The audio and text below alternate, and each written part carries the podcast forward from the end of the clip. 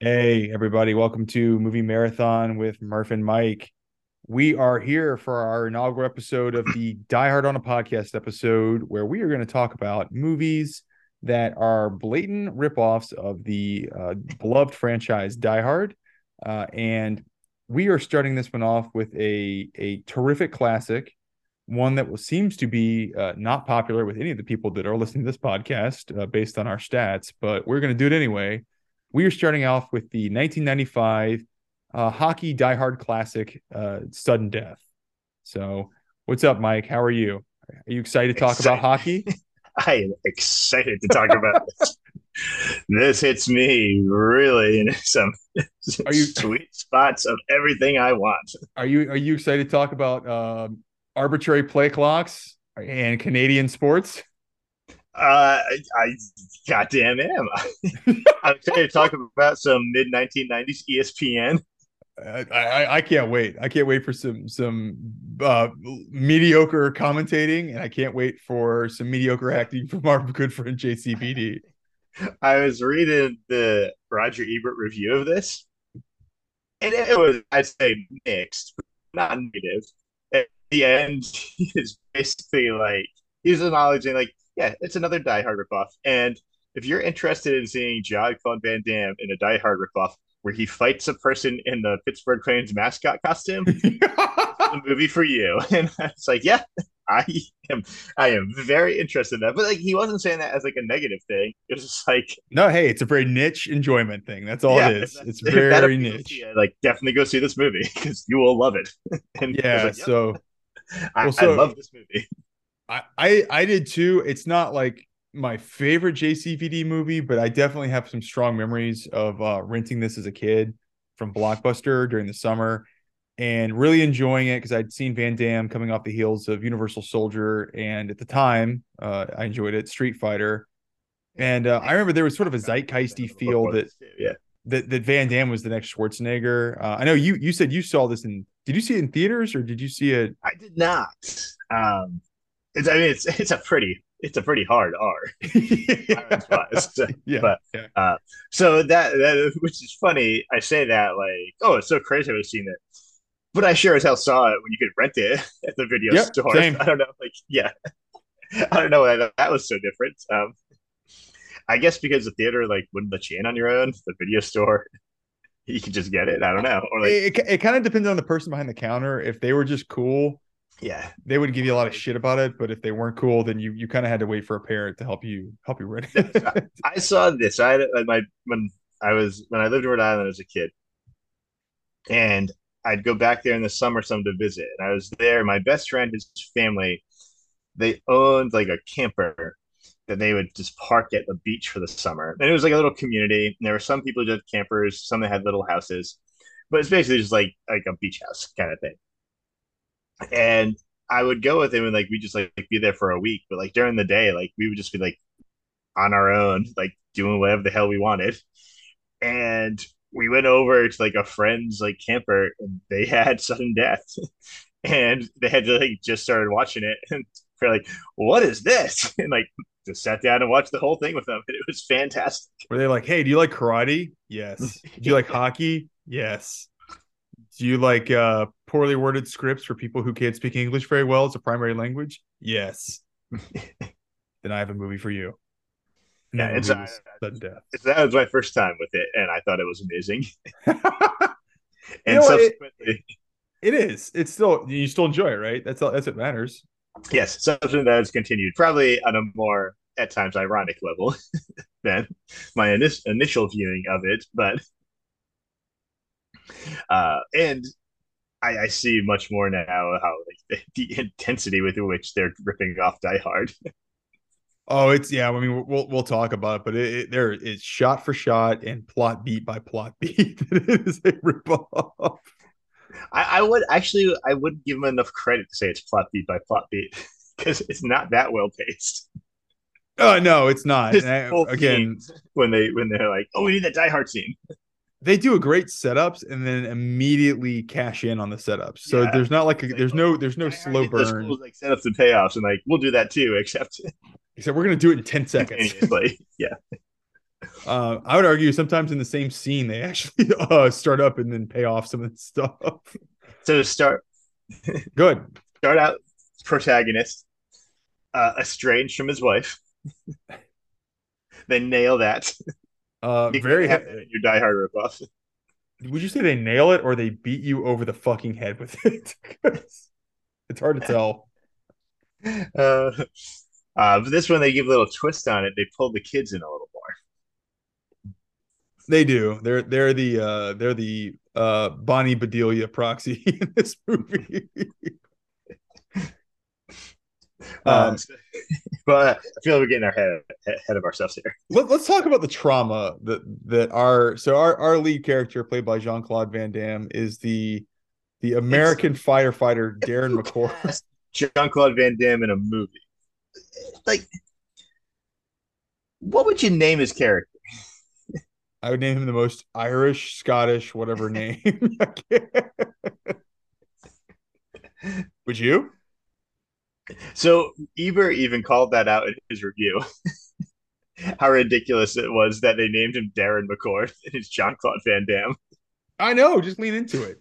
Just lean into the hard target. Does it? They make him French Canadian, or uh, I'm sorry, uh, Cajun. They make him Cajun. So it's like just lean into that, or something along those lines. Well, this one and this one, this one actually does a little bit because he's a former like semi-pro like French Canadian hockey player. oh, you're right.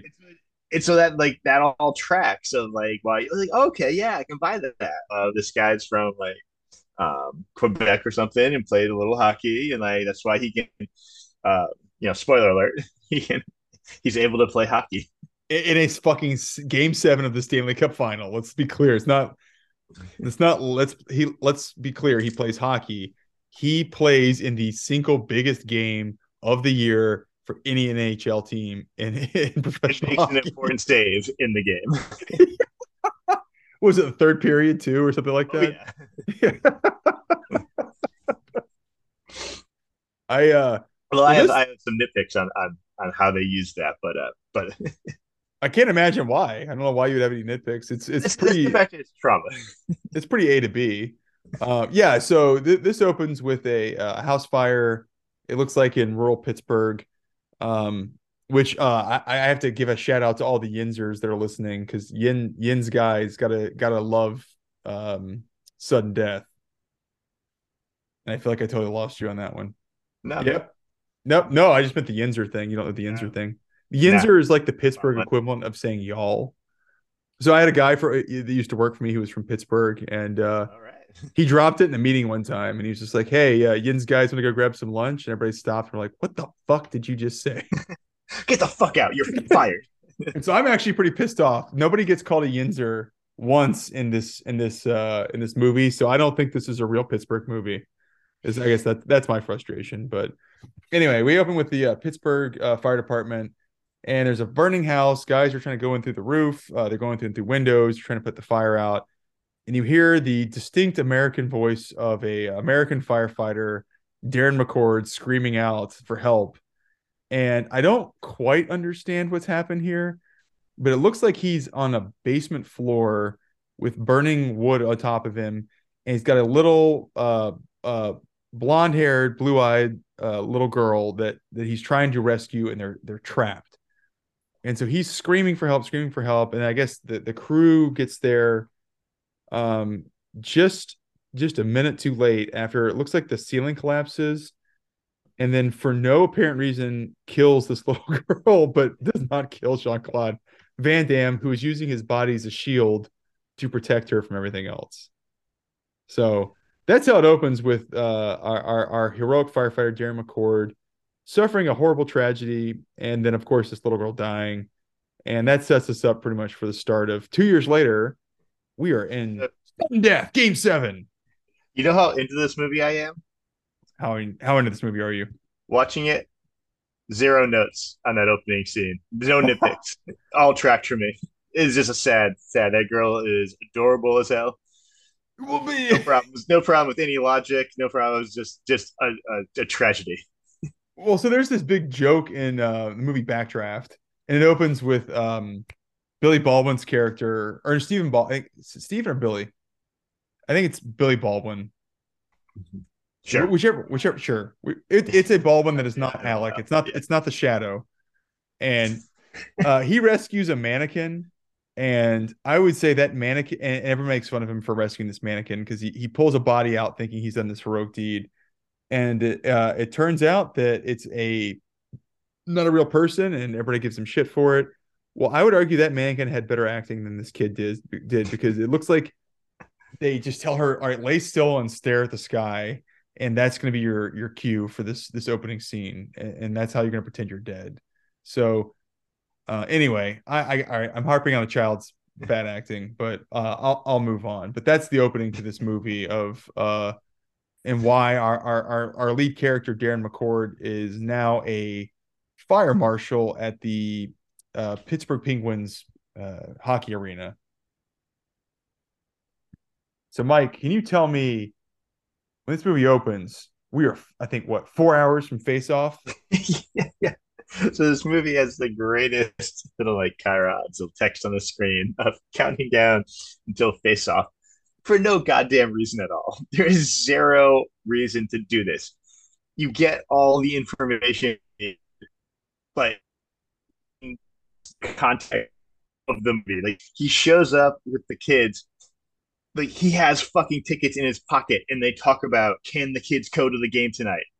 It's like I don't like, and, and they go to the game. They're at the game, and we're getting a thing. It's like thirty minutes till face off. It's like yeah, no fucking shit. They're at the game, dumbass. and uh, it's wonderful. Now, my favorite the time leaps don't make sense. The time leaps actually have no relevance to anything until you actually get matter. to the end None of, the game. Matters. None of it matters. None of that timing matters. Two minutes to face off. Two the minutes. timing is all about the end of period, which we'll get to later. But like none of, none of the timing starts until the actual game starts. But my favorite was uh, when it was 90 minutes till face off. I think it's pretty close. Uh, if you like, if you just played the rest of the movie, it'd end about 90 minutes later and you could start the movie face off. Fair. And I, I will say, and I had that in my notes, is I was shocked. This is an hour 50 minutes. Like that's a long, that's a long action movie. And oh, but they needed they needed every minute of it. I can't wait to talk about the the the prolonged special effects shots at the end that uh that really hold yeah, up. Well. down a good four or five minutes. What would you have rather watched, the 1995 Stanley Cup Finals or this game or this movie? Which which would you rather watch? Oh, this movie. really? Okay. Who? All right. I, I'm going to ask a dumb question. Who was the other team that the Penguins were playing? oh, the Chicago Blackhawks. Blackhawks. That's right. That's right. Okay. They said a couple times, but I, I, I forgot. Okay. Which I guess they tried filming. so they tried filming I believe, with an, like an exhibition game with Pittsburgh and Chicago. But the the players like just didn't try hard enough, so they had to get to get like a bunch of like the shots and stuff because there are actual hockey players in this. So some of it is like the actual hockey players, but for yeah. a lot of the action, they had to go get some like minor league hockey teams and like and pay them to do it and try try harder. I mean, I I I don't know. I, I kind of feel like um it that's not crazy to think about that that they you know well what we should talk about uh, one I'm not surprised that they have um substitute hockey players because it's a little crazy to think about the idea that they would put real ones in for as many prolonged shots because it probably took them days to film those hockey scenes, right? But oh yeah. Let's let's talk about the fact that like of all of the professional uh sports leagues, I think what's fun, and you and I both talked about this. What's fun for this is the NHL is like, oh, you want to do a terrorist event at one of our sorry. hockey games? Fuck it, yeah, do that. Let's do it. Oh yeah, sorry, I don't want to step on that, but no, just, it, it, they did. They filmed a lot of the hockey stuff over one night. They did. Yeah, man, that's uh, at okay. least according to Wikipedia. Well, yeah, I'm sorry, I, I, didn't want to step on because that's a wonderful point of so the NHL condoning a terrorist attack at their hockey games. Do you think that this is the NHL's version of Black Sunday with the, the Robert Shaw movie from from when uh um uh oh god what is his name uh Robert Shaw is the lead and then Bruce Dern is a terrorist who tries to blow up like the 1977 Super Bowl at the Miami Orange Bowl stadium. I don't think I've seen that. Oh, it's fucking amazing. You got to watch that one. It's it's it's got um Robert Shaw plays an Israeli Mossad agent. I think it's like the last movie he made before he died. And it's basically um uh like I'm trying to think of a good a good proxy for it. It's like a terrorism movie that's set where the, the finale is they're going to use like a, a bunch of nails as an explosive, like a, like a big pipe bomb, basically on the Goodyear blimp, and they're going to blow it up over the um over the Orange Bowl, which is where they're hosting like the, it's like I can't I think it was like the Steelers Cowboys game. And oh no, Mike, you are frozen and you are back. Um and uh it's the Steelers I think it's the Steelers Cowboys game and uh, Robert Shaw has to defeat a terrorist and and prevent them from blowing up this bomb over over the Orange Bowl. So it's really good. Uh, take that and fast forward almost 20 years forward, and I think this is like the NHL equivalent of doing it. Oh yeah, and it's shocking that a professional sports league would let them be like, yeah, yeah, that's uh, like in in recent history. Yeah, you can you can portray a terrorist event at one of our at the biggest yeah, game of the, of no the season for us. No, yeah, no, no problem. So, so they may have had an inside track on getting that approved. Because when I was watching I was, because I know, like, I think it's Lethal Weapon 3. They go to a Kings game. Yeah. And a few years before this, Mighty Ducks comes out and it's big. And I was like, man, maybe the NHL was just buying in, like, we're just going to be in movies. And that's going to be our ticket to, like, pull new fans in. Um, Buddy, it worked. That may have been a piece of it. But the chairman of the Pittsburgh Penguins, is this guy Howard Baldwin, uh, was one of the film's backers, and he oh, had no. a deal with Universal, and that's how so. But so the story on this movie is by his wife, uh, Karen Baldwin. Oh shit! Because she has like two credits on IMDb or something, and I was like, "Well, she's no, actually, she's got way more." But this is her. She was an actress, but like small, small, small roles. And then she does the story for this, but then it's written by like an established. The script is by like an established writer, uh, Gene Quintano or Quintano. Yeah, yeah, and we'll talk about him some some more because I think it's very important to what this movie is and how you should watch it. But but she goes on this is her first thing as a as a producer, but goes on to a very successful producing career in Hollywood. Like she produced like Ray or like, uh, what? like Hurricane right. Heist or like yeah, Atlas Shrugged. But like this was her like foray, like her I don't know her break. Like I'm not sure what to quite call it, but um, wow, yeah, you Dude, uh, just, uh... pretty bananas. But like the guy, like chairman of the Pittsburgh Penguins, his wife, he and his wife kind of like spearheaded, like I guess this becoming a thing, and I guess that's why they could get the whole Penguins shit. Uh, now I'm looking up the Pittsburgh Penguins stats in 1995 because I'm wondering if this guy was double dipping uh, with the hope that you know if the Penguins had a shitty season, perhaps he could just double down on his wife's um, movie career. uh, but it's they incredible. won their division that year. Hey, ninety five Penguins. Yeah, they were pretty good in the mid nineties. Uh, yeah, I, I remember the Rangers won the year before. I think they won the Stanley Cup the year before this. But yeah, fair enough. Okay, that is some deep shit, man. You really went. You really researched the hell out of this one. This is Wikipedia. Well, you know what? Good Our job, combination, Wikipedia. I think, of Wikipedia and like a couple other, but like,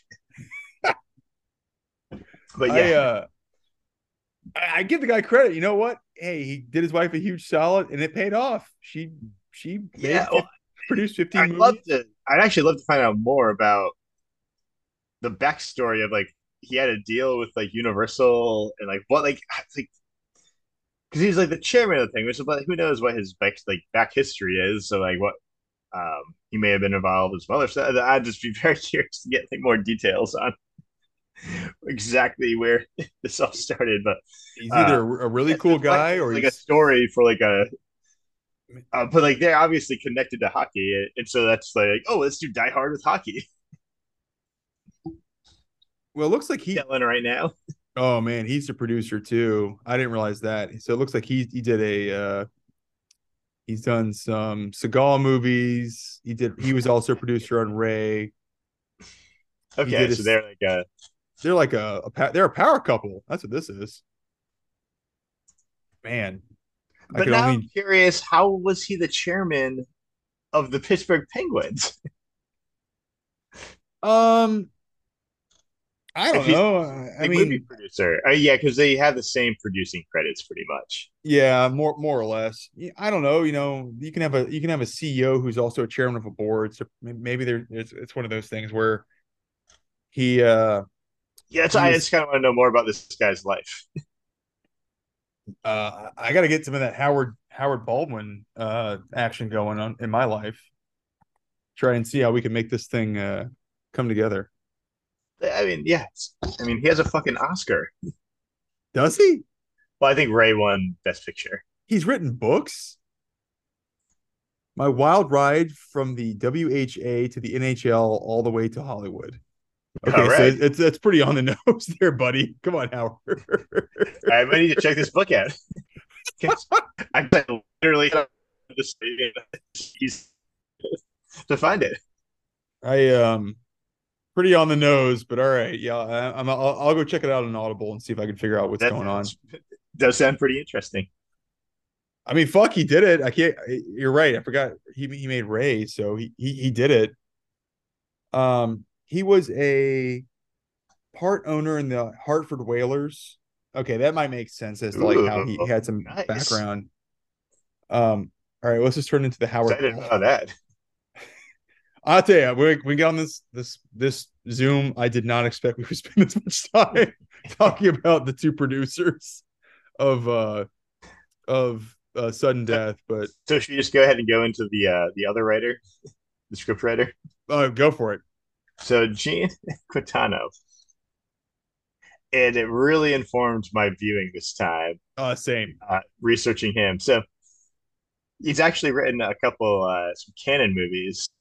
Um, there's Allan Quatermain, The Lost City of Gold, King Solomon's Mines, which are kind of Indiana Jones ripoffs. But in this can- Cannon book I'm reading, kind of talks about them as they're a little misunderstood because they're meant to be like comedies. And it's so it's kind of like the type of thing where like the audience is laughing and like they don't think the movie's in on the joke, but like the movie is in on the joke. Like it's meant funny. Um, but I, I've not seen it. There are two I have been wanting to see actually. But I've seen part Uh, of King Solomon's Mines, and it, it is pretty, it's pretty Awesome. tough. Oh, Sharon Stone's in it though. uh, but then he's Police Academy three, Police Academy four, Police Academy five, Loaded Weapon one.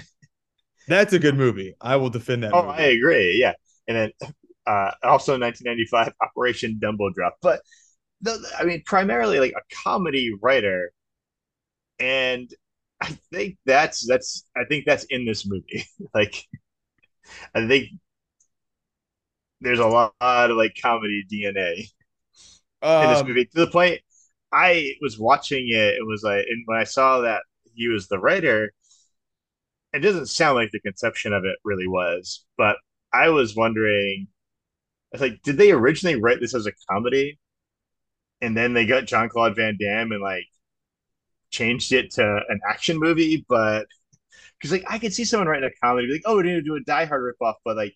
Oh, it'd be funny, like we'll put it at a hockey game. Like that'd be like a comedic setting to do for Die Hard. Uh, what um what parts to make you feel like it was potentially a comedy? no, I, I, I mean I, I I am being serious. I Like, was like, um, oh, that's a good. That's a. I'd probably need to look at my notes again. I mean, obviously, he like there's fights a- the mascot. yeah, yeah, That like that kind of stuff. Um, but that's like one of the most memorable scenes. Is is that It that is. uh that lands? I think I, I I will say there's some dialogue that for for JCVD he does a pretty good job delivering. When he does like the back to back jokes about he's like this is this is C4 the most dangerous explosive, and then like somebody else is eavesdropping or whatever, and he's like, "Did you hear my speech about C4?" Like, Yeah. okay, like he can he can kind of deliver some jokes. There's some at least some punchy stuff Kinda. in there that's kind of fun. Kind, I think kind of. So uh, some of the this they have some announcers from ESPN in, in the movie and kind of in throughout the movie doing commentary on the game. Uh, and they have a couple lines. So they have a thing where like the all like the terrorists are coming in and they all um, are sneaking in in different ways into the stadium. And one of the announcers is like trying to hype up how big the game is. It's game seven. And he says, I don't care if you were packing heat, you couldn't get in here. And it's obviously a joke because they all have all like the terrorists with guns are coming in. And there's one more like, oh, so there's all the C4 around, and it's like third period, game seven, and the announcer says, This place is ready to explode. and like I, I can't just tell. like shit like that. I can't tell if that's a joke or if that's just somebody was like, "Hey, you need to punch this up to really have like punctuate that that like something bad's going to happen," and you know the irony that nobody knows it's actually a terrorist terrorist event going on, right? Yeah, and I think it's some of like the Die Hard two stuff we talked about where the people making this know what movie they're making, and so like Yeah, true. so yeah, we need a little laugh here, and like that'll be funny for the announcers to do this. And it was funny. Uh, and I did laugh.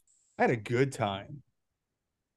Um, well, speaking of speaking of Um, kind of behind the camera, do you want to talk about uh Peter Hyams, the director? Uh, yeah, that's actually I was going to say the same thing while we're talking about all these things. We do need to shout out Peter Hyams, a great action movie director. Yeah. He he's Uh, done, he, I was surprised. I, I I didn't realize when we were we started I started watching this that he and I, I watched it over the summer, but he's done some some good stuff. Uh Capricorn One's a really kind of crazy movie that Yeah, that I I liked. Yeah. Um that I think we both watched this summer. Um and then he's done some other he did End of Days, which is I, I would not mind covering that at some point. It's a crazy Schwarzenegger. It's like Schwarzenegger truly at the end of his game um Yeah. action movie. Um, have you seen Running Scared? Yes. And I That's, that's very good. uh, I don't know if it's really good. I know um didn't uh what's his name? Bill Simmons did it on the rewatchables, right? Oh, did they? Okay. I think they did one It's on not- it seems like one he would do, but and I like Gregory Hines. I can't stand Billy Crystal. fair, fair. I, I will Um, give you that one. but I saw that movie all the time when I was a kid, and I, I remember the uh, the taxi that's bulletproof that they that they cruise around in to like blend in and stuff. So yeah, he's done he's done some fun action. Like he movies. did uh, 2010, the sequel to 2001, and like 2010, it's not 2001, but it's it's so like it's hard to overcome that, but but it's still like a good, solid movie. Um, but then prior to this, he did Timecop with Van Damme. And I think that was a I think that's why they did. I think that's if you had to pick something as to why Sudden Death got made. Yeah, It's- they it's- wanted to. Exactly. That was a hit, and they're like, "Let's let's roll it back, baby." it can't go wrong. Everything's coming up aces. Um, yeah, he uh so it's interesting. I was looking through his IMDb. He's got a bunch of credits. A lot of them are over overlapping. He was the cinematographer on this, but he was also the Yeah, uh, the DP. stuff he directs too. Yeah, Yeah. And so he the movie looks good. You know, it, it looks like a, a Oh, well-made movie. I think the budget was like well, coming off the Cannon run, like this is like a Hollywood movie. Yes. like like it's noticeably like different. I and he was also a a writer on a bunch of his movies. He he wrote um The Hunter, which was Steve McQueen's last movie. He also wrote Capricorn, or was a writer on Capricorn One, 2010: A Space Odyssey, or the the the 2010 the 2001 sequel. Um, I really fucked that up. Uh, but uh, the only thing I didn't like about the cinematography in this is I love the anamorphic uh, lens flare that comes off of like kind of that that stretched widescreen look, and it's almost to the point where it is so prevalent in this that it is it is distracting. Like I can't not focus on it because and Die Hard had a lot of it too, but it's like it it almost it's almost like um, our boy uh, Baldwin went to him and said, "Hey." Make this also look exactly like Die yeah. Hard. Here- And he's here like, Got it. We want Die Hard. Yeah, and, and it looks like he just went and was like, "All right, I'm gonna I'm gonna use the same sort of cinematic uh aesthetic of of what Die Hard had as well." So, Uh, yeah, you. I think you are correct. I think that's but I I I do give him credit. Like I I like this movie. I think it looks good. the pacing isn't always great, but it's like when you th- when you step No. back and think about for they made this for 35 million with a major star, it they do a pretty good job for the most part with with um uh the look, the writing, the characters. You know, I think he, he's doing he's he's punching a little bit above his weight with with making this movie. Yeah, so before we recorded, um, my wife was asking what we were what we were doing. I was like, "Oh, like sudden death." You, like Sunday when uh, like you came home, like that, that one I was watching while you were like she was like folding laundry and stuff. She's like, "Oh, she's like, yeah." I was kind of getting like sucked into that. I was like, "Yeah, I think it's it's like well made. Like it pulls you in with what's going on. Like the, and the visuals are of a quality that are like, what is this? This looks pretty good." Yeah, I mean that's that's a compliment I think to to this movie is that you know she's she's probably not their their demographic, but if it can still capture capture her attention, I will say I tried to watch this at about uh um 10 o'clock at night with my wife and it did not go well and she she watched some of it and then she she gave me shit when i was falling asleep in the middle of it so Good for her. and, and then she subsequently went to sleep so can't blame her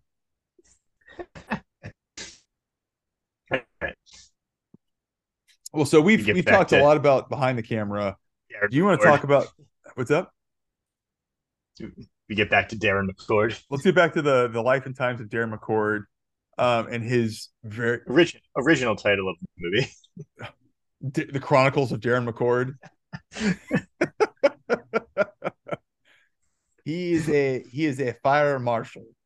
Um, yeah, this this so we, we talked about earlier. We're we're all over the, the map right now, but we talked about earlier.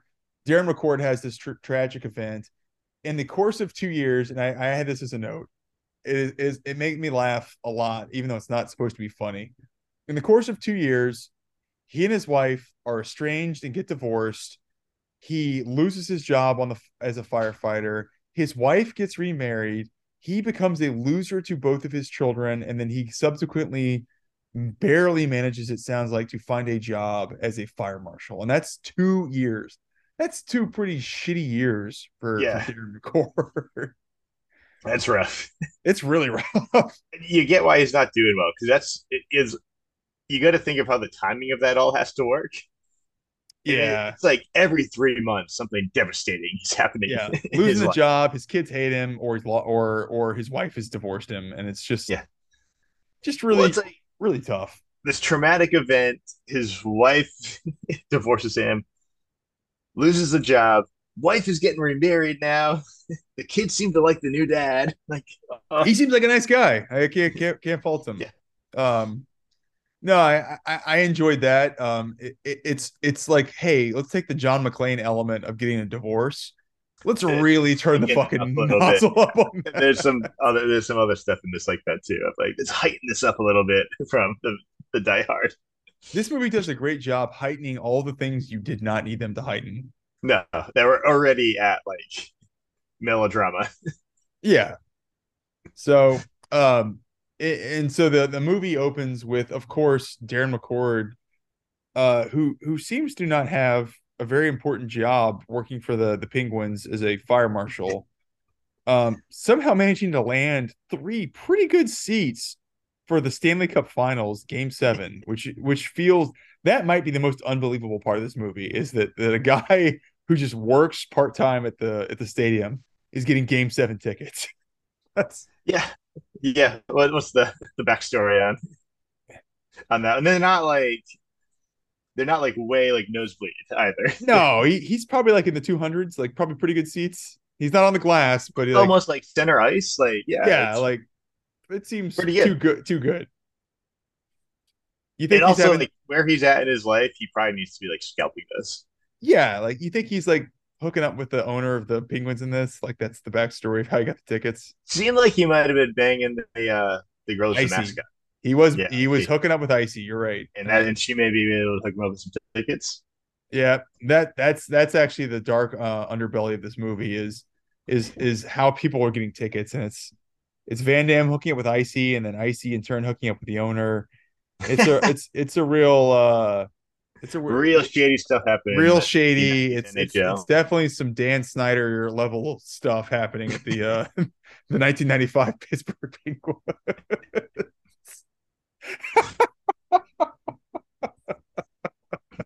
All right, so so Darren McCord shows up to pick his to pick his kids up, and he's got these tickets, and in just the classic classic scene you've seen a million times.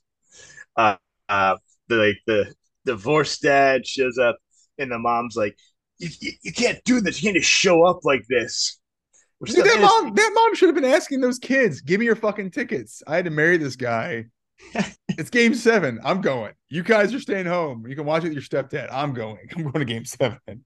It's uh, I, I was curious, like I couldn't quite get like did he just show up out of nowhere? Is that what they're like kind of saying? like where like where he's at with, uh, with, his, with his visitation? I guess I, I will say it's like a child of divorce. Um I do remember there was very and not like for any negative reason about my parents. It was just obviously two people who who didn't want to be together. But um it was it was like very clear of like these days are the days I go and spend with my dad. And it was like a kind of a, a, a difficult schedule to to make sure that you know not difficult schedule, like you had to make sure you maintained it, right? And and I, I but yeah. like my parents were reasonable and like they both weren't real Darren McCords about the whole thing in terms of just like showing up when they weren't supposed to or or like having weird requests. But it does feel like this is kind of JCVD's fault, right? Like he just shows up and he's like, I'm back like and he, forth about it.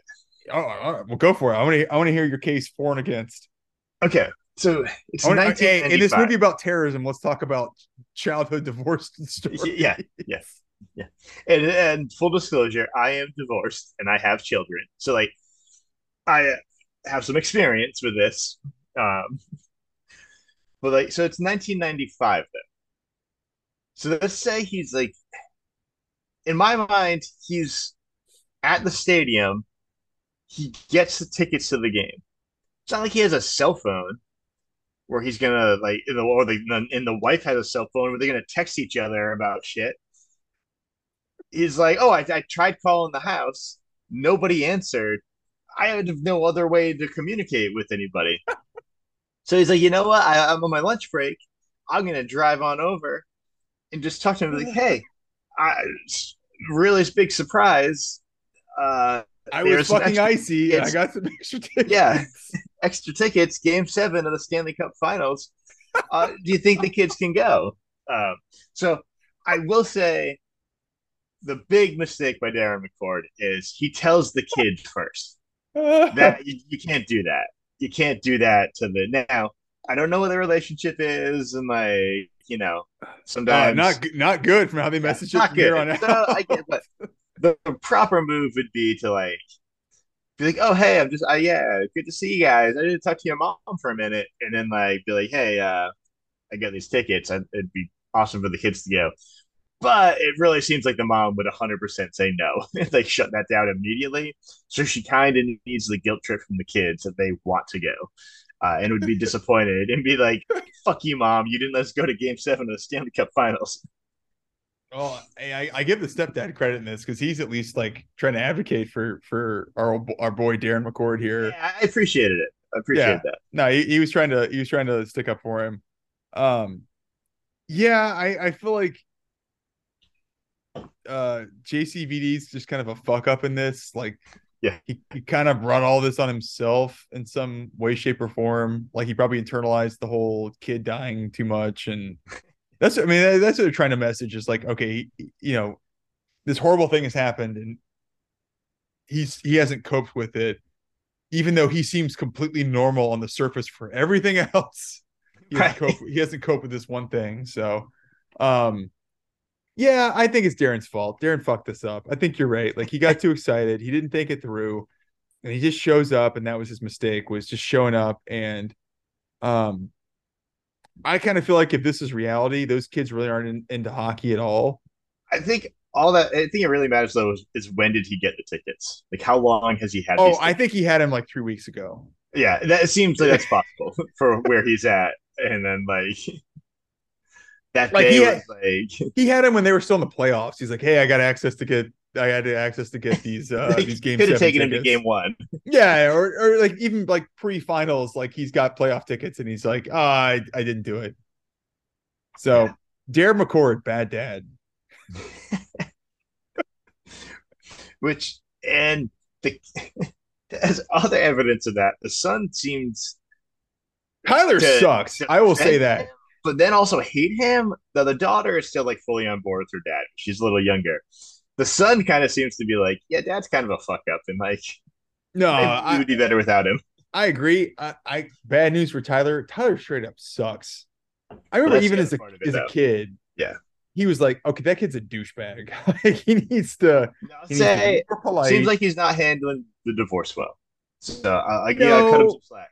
No, but I also feel like maybe that stepdad's feeding too much into all right, just buy him what he wants type of type of stuff. Oh, oh yeah, they're spoiling it. The mom. It seems like that mom is like a spoil 'em, Yeah, give him I think- everything they want, make dad look like a bad guy. Yeah, yeah. I can't Hmm. tell if it's if it's her spoiling Tyler and a bad combo of just bad decision making from Jean Claude Van Damme's side. Either way, I think Tyler bad future ahead. So what do you think? It's there, hey, like let's, spend, another hour shitting on Darren Yeah. McCord's kid. so when it's like the kid. What, do you think he does with them? Sorry, I lost you. What did you say? Uh, When it's Darren McCord's weekend with his kids, what what what what do you think he does with them? What does he take them to go do? Uh, well, if it's anything like my childhood, he's probably making them a lot of Easy Mac and um, making them do stuff that he wants to do. So that's that's my guess. Is probably changing a lot of light bulbs because that seems to be the only like- thing they they identify is like what he does as a job is is Or or is it, hey kids, you want to go meet Icy again? Dad, we meet Icy every fucking weekend. Daddy. I don't understand why Icy smokes cigarettes. No, I, I I definitely think it's like uh weird single dad weekends for those kids. Like Darren lives in a shitty apartment in, in Yeah. downtown Pittsburgh. It- Uh it smells and there's weird women that they do not uh, they do not know their names that are that are leaving his apartment when he shows back up. and it seems like he has no money and no concept what kids would enjoy. they messaged that pretty hard. Like that that was one of my favorite like movie tropes from this time was when he pulls up to this family's house, he's driving in a, like a, a late 60s Mustang and it's got like primer on one piece and then it's got like normal paint. It's like, okay, like that's how they're gonna message to us that he doesn't have any money left and he's kind of broke. But like he's still a good dad because he's taking his kids to game seven, right? Yeah. Like, that's that's I love that movie trope. so I, I I feel like going to this game, even with the terrorist shit that happens, still the best weekend these kids have their dad. I'm hey Tyler, eat your crepes. I made you crepes. Eat the crepes. Okay. You want to meet Robotai? I take you meet Robotai. Anyway. So I, I think I think uh it does this is this do is two more hours in the back. I could too. I could too because because they they try and set him up so much as being a sympathetic guy, and they do everything to show you no, he's kind of a piece of shit, and he probably deserves everything that happened to him. but, uh, and then But he's our, he's our action hero. he is our action hero, and and and he is a guy. Let's recap. Let's recap his his resume. Ex firefighter, current fire marshal, ex semi professional hockey player, um, undisclosed uh, karate expert. Yeah. so, Darren McCord, true American hero. I, I really could talk. I could talk for another hour about I know, this fucking I know, I divorce So and Tyler. I don't even know what the daughter's name is, but I, I'd be happy to talk about that. But I, I think what we should talk about is we should talk about the cast of uh, bad guys we have in this because it's a Yeah. it's a murderer's row of bad knockoff villains that we have to talk about. But they're as far as these like uh, Die Hard knockoffs go, they do a pretty good job. Like it's solid casting at the very least. Yeah, it is. Like they're all the right level of like person. Bad, bad guy. They're all like they could do. It's like it's like the move. If, if like anything that goes wrong is like, well, actually, for the most part, anything that goes wrong is like the movie's fault. That, but there are a couple henchmen that are cast that are like they're just like little guys. it's like Weasley little guys. So I do have a couple questions on, on some of them, but like, but they kind The, of the guy wearing the tuxedo shirt, the pink tuxedo Yeah. shirt, it's like his They go-to. kind of just keep throwing guys at Van Damme, so I get they like kind of just ran out of people. How many how many bad guys do you think are in on this plot? Because I think I know you threw a number out at one point. I want to talk about that. How many guys are? are it in seems on- like there's like 24 is going to be my guess, and that's like a non-joking guess, well, in, in Die Hard they had like minimum what, like eight or twelve, maybe. Eight to ten, I'd say. Yeah, because you had you had Hans, you had the two brothers, you had Al Leong, uh, and then You you, had the, had the guy at the door. the guy at the the door, and you had the guy hacker. uh uh that gets knocked out at the end, and you've got um what's his name? You've got uh Heinrich, and you've got yeah, it's it's like eight or ten. All right, fair, eight or ten. All right, I shouldn't have counted that the whole Yeah. time. Let's just keep going. Let's keep going. So twenty four guys that are Yeah, I plot. But this this feels like 24. Yeah. And you and you get the guy who goes to the the house of the uh the chef's the chef's wife Uh, uh, Andrew the chef, yeah, that guy. who has the guy who wants Fig Newtons Uh, remember, henchman they're cookies, not cake, or they're cake, not cookies. I fucked it up. Um, so I have some questions. Let's let's hit it. We get this montage sequence of these henchmen like preparing to like infiltrate, and some of it makes sense, and some of it is like uh, like a straight from Commando. These two guys pull up and they're like, "Hey," I forget what they say, but it's the same as like, you know, rear like, they they rear in those two Right, security so, like, guards. Yeah, I thought you'd miss me, and like, don't worry, we won't. Don't worry, That kind of we shit from won't. Commando, where they pull up to the uh, security guards, have a brief conversation, and then murder them and take their like security stuff to like become the security guards. And there's this whole montage, but then there's a thing where they're all at this like undisclosed like factory, like like making popcorn, and they're putting like bombs inside penguin stuffed animals that don't really pay off, or like, I, or is that like, like underneath the stadium, or I, I didn't quite get I- what's I happening. I took it as that's how they smuggle the bombs into the stadium is the popcorn and then the the penguin stuffed Ah. animals. But you're right. They said they set it up as if they're gonna like pass them out and it's gonna go off in somebody's hands in the in the stands. or something. Okay. Oh, now you know that makes sense. That makes which is why perfect- which is I'll, I'll go back to it that's why uh divorcee and current um fire marshal darren mccord finds all those emptied uh stuffed animals of the icy stuffed animals Yes. Okay. so i, I think Okay. that's how they're smuggling the c4 into the uh, into the and stadium the icy stuffed animals. Yeah. Ah, okay. Okay. It makes sense. I buy it. i'll allow it Okay. Uh, so so we left out. There, there's a there's a pretty big VIP coming to this game seven in the Stanley Cup Finals. uh was it, i think it was mike pence as best i can tell from this acting. The vice president is going to be at game seven. it, it- I think its name it's Vice President Bender, if I if I remember correctly. Let me uh hold on, wait for it. Raymond J. Barry plays Vice President Daniel Bender. Ooh, which I think I thought that was the name of one of the characters in Hard Target. wait for it. All right, keep going. Let's talk about the vice president, but keep going. So the vice president is coming, and oh, I got my video's going crazy again. Oh no, it fixed it. Okay. Oh, I can Uh, hear you though. so so that's their, their plan is like they're gonna terrorist plan is they're gonna take the owner's box hostage with all his like VIPs in there, like the mayor of Pittsburgh's there, but the big one is the vice president. They're gonna make the vice president call the president and release these like secret funds I, I didn't quite get what this money was, but it's like the U.S. government has these like secret funds of like money they've confiscated from other countries or like I don't know, but I, I did enjoy. They're going after like over a billion dollars. It's like 1.6 billion or something, and like I appreciated. I was like, okay, that tracks. That like all these guys would be like, yeah, let's take a shot at it, and like so left out the main terrorist, the Hans Gruber of it all, is Powers Boothe, with one of the worst names ever, Joshua Foss. I uh, should just called him Powers Boothe, as, as, as you had in your notes. Powers Boothe, way more menacing name. I like I like I like that. Joshua.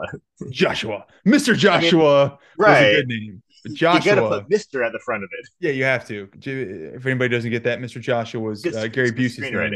Yeah, from from Lethal Weapon. Yeah. Uh, but so I, but I did help me. I was like, okay, they're going after like 1.6 billion or something. And like, so it helps me buy like Powers Boothe is basically like, yeah, we're doing this, and if it doesn't work out, we're blowing up the stadium, and like if we die, we die. But it's like we just rolling the dice for a billion dollars. It's like okay, like I like it tracks. I, I appreciate that. that that almost 30 years on, that's still at least a meaningful amount of money. It's not like he asked for five million dollars. He's he's yeah. like never gonna yeah. see that again. Like you know, it's like at least a plausible. All right, I, will buy into that. Well, and you you buy like oh you could like disappear like buy your way into like some other country. You're like yeah you're fine. like yeah that's a obscene amount of money and with so many guys it's a obscene amount of money for all of them. Yeah, yeah. I, I well for twenty four guys, and assuming Powers Boothe takes the chunk of it, but they're all being very well compensated. And Powers Boothe is a, a former Secret Service agent. That is a uh, he is. Oh, he's a current Secret Service. Oh, I'm sorry. You're right. He's current. He's current. He he points that out. He points that out in the uh, counterfeit department, I believe. Uh, yep. And what is the joke he makes? Is like, uh, the money's good, but you money's can't good. spend it. You can't spend it. Yeah, love it. Yeah, yeah. So how do they how do they infiltrate the vice president, uh, the owner's box with the vice president? And they infiltrate it using a combination of a small man dressed as Chef Boyardee and a shrimp cocktail. so they Full proof. The vice president. Always. yeah. so that, that that is a fun setup. That that um they take the head chef, which I think is hilarious. They act like it's the most prestigious job in the world. You're the head chef of the of the executive box of the, of the, Penguins arena. Yeah, it's like, come on, motherfuckers! Like, like that is not a good job. And I I was watching this with my wife, and uh, uh I guess spoiler when we're recording this, recording this on on January 11th. Um, I, I, got, I was lucky enough I got to go to the Jags playoff game, or, or not the playoff game, but it was game 18 of the season or week 18 season, and uh, we beat the Titans and we got to go to uh, the playoffs, right? So we're playing the Chargers this Saturday. Hopefully next Saturday. I'm still talking about this. we're still in it. We'll see. Um, but I was laughing because I was watching that, and I, I've I've been I work for a company that, that's had a a box for a decade at at an NFL stadium, and it's like if you look at the food, and it's like I love the idea that they're just they're putting this executive chef over a NHL VIP box because it's like, oh, it's like we have this executive chef who's curated this dish of uh, pork nachos for you, Mr. Vice President. it's like, no, it's like it's not it's not some fucking famous chef. It's it's just some guy. Like I, I it's just some cook that's down there. It's it's probably, and we're gonna cover it, it's probably a Casey Ryback who's downstairs and he's cooking. he's cooking. He's cooking pork nachos. He's making some chicken wings. It's not some guy making some fa- crazy fancy meal. So it's okay. It's a plot device. I get it.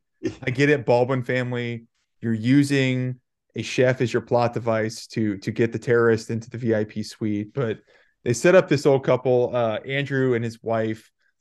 Uh, they take the wife hostage. She calls Andrew uh, who is the executive chef for the vice president in this, and uh, they set it up that they'll kill his wife if he does not help Powers Boothe and his and his uh his cronies get into the VIP booth. Uh, he takes them up on the elevator, which of course the executive chef is the only person without security allowed to get onto the elevator. And uh, they kill the Secret Service agents, break into the VIP lounge, and then now we have Powers Boothe walking around um, really just shooting people at random to show you how yeah. bad he is. it's a, it's a, he no kills way. a lot of people. Just yeah, like he, he, he, they kind of set it up that he has all these hostages that he might need to use as leverage. Uh, he kills a lot of them is sort of a just to make a point. Yeah. and uh, that that that kind of kicks us off into uh, what I would call is the first period of this movie, and uh, um, so, and, and, so, kicks off the uh, the kind of the MacGuffin is is all right. There's a hostage situation. Nobody else in the stadium knows about it, and there's also been these bombs we've talked about planted all around all around the uh, the civic center that that will go off if Powers Boothe is not paid, and uh, that leads into him talking to the I think it's the FBI where his his point is if you don't transfer so much money by the end of each period, I'll start executing hostages, and by the third period if none of the money's there, I'm not I'm not made whole on what I want. I am blowing up the stadium and everybody's dead. So that's that's kind of our big bombshell moment as to what what we should expect from from our terrorists. And so Powers Boothe is good. He is. He's a good kind of Alan Rickman, Hans Gruber proxy. I don't. The script's not as good as Die Hard, which so that kind of lets lets him down a bit. No D'Souza, but, baby. No D'Souza. Yeah, yeah, exactly. Going back to season but, one, no D'Souza. Uh, but they're very much trying to make him Hans Gruber because they, they have a moment that's very similar.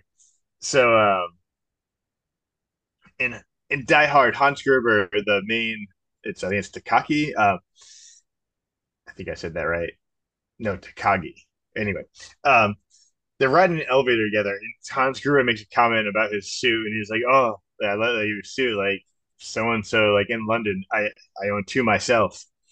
And they have one of the hostages say to Powers Boothe, like, "I don't think you're gonna kill any of us. Not not someone who has like a ten thousand dollar watch." And he's like, "Actually, it's fifteen thousand dollar watch." And it's like it's the exact like scene, exact establishing character trait of Hans Gruber talking about suits. His Powers Boothe talking about his fifteen thousand dollar wristwatch. It's a great and, way to establish he's motivated only by money. Is a bad guy. Now has like good pseudo class. Like yeah, appreciates I, finer things, but only on like their value of like or the, what they bring, like what, it, what it costs. I they do such a better job teeing up Gruber because the, the yeah. whole subterfuge subterfuge for the plot in Die Hard is it seems like it is a politically motivated event, and then they reveal at the end it's actually it really is just a it, they, they say it in the movie it's just a bank heist that's all it is um yeah. here they just are like well we're gonna skip all that cool part where they they build up you, to it trying to figure out what they're doing what the motive yeah. it's immediately bank heist yeah no we're just here to steal steal money from people to yeah. and, and, we, we want a billion dollars yeah so I, I, I like I like to your point. I like Powers Boothe in this. I agree. His name, the, the bad guy's name, should have just been Powers Boothe. But they never say his name in this. I don't think so. I don't I, think to, they your ever point, say it. No, probably I, because it's terrible. um, uh, possibly, and I think, but he, Powers Boothe does a good job. He he he's got some good humor in this. He's punchy.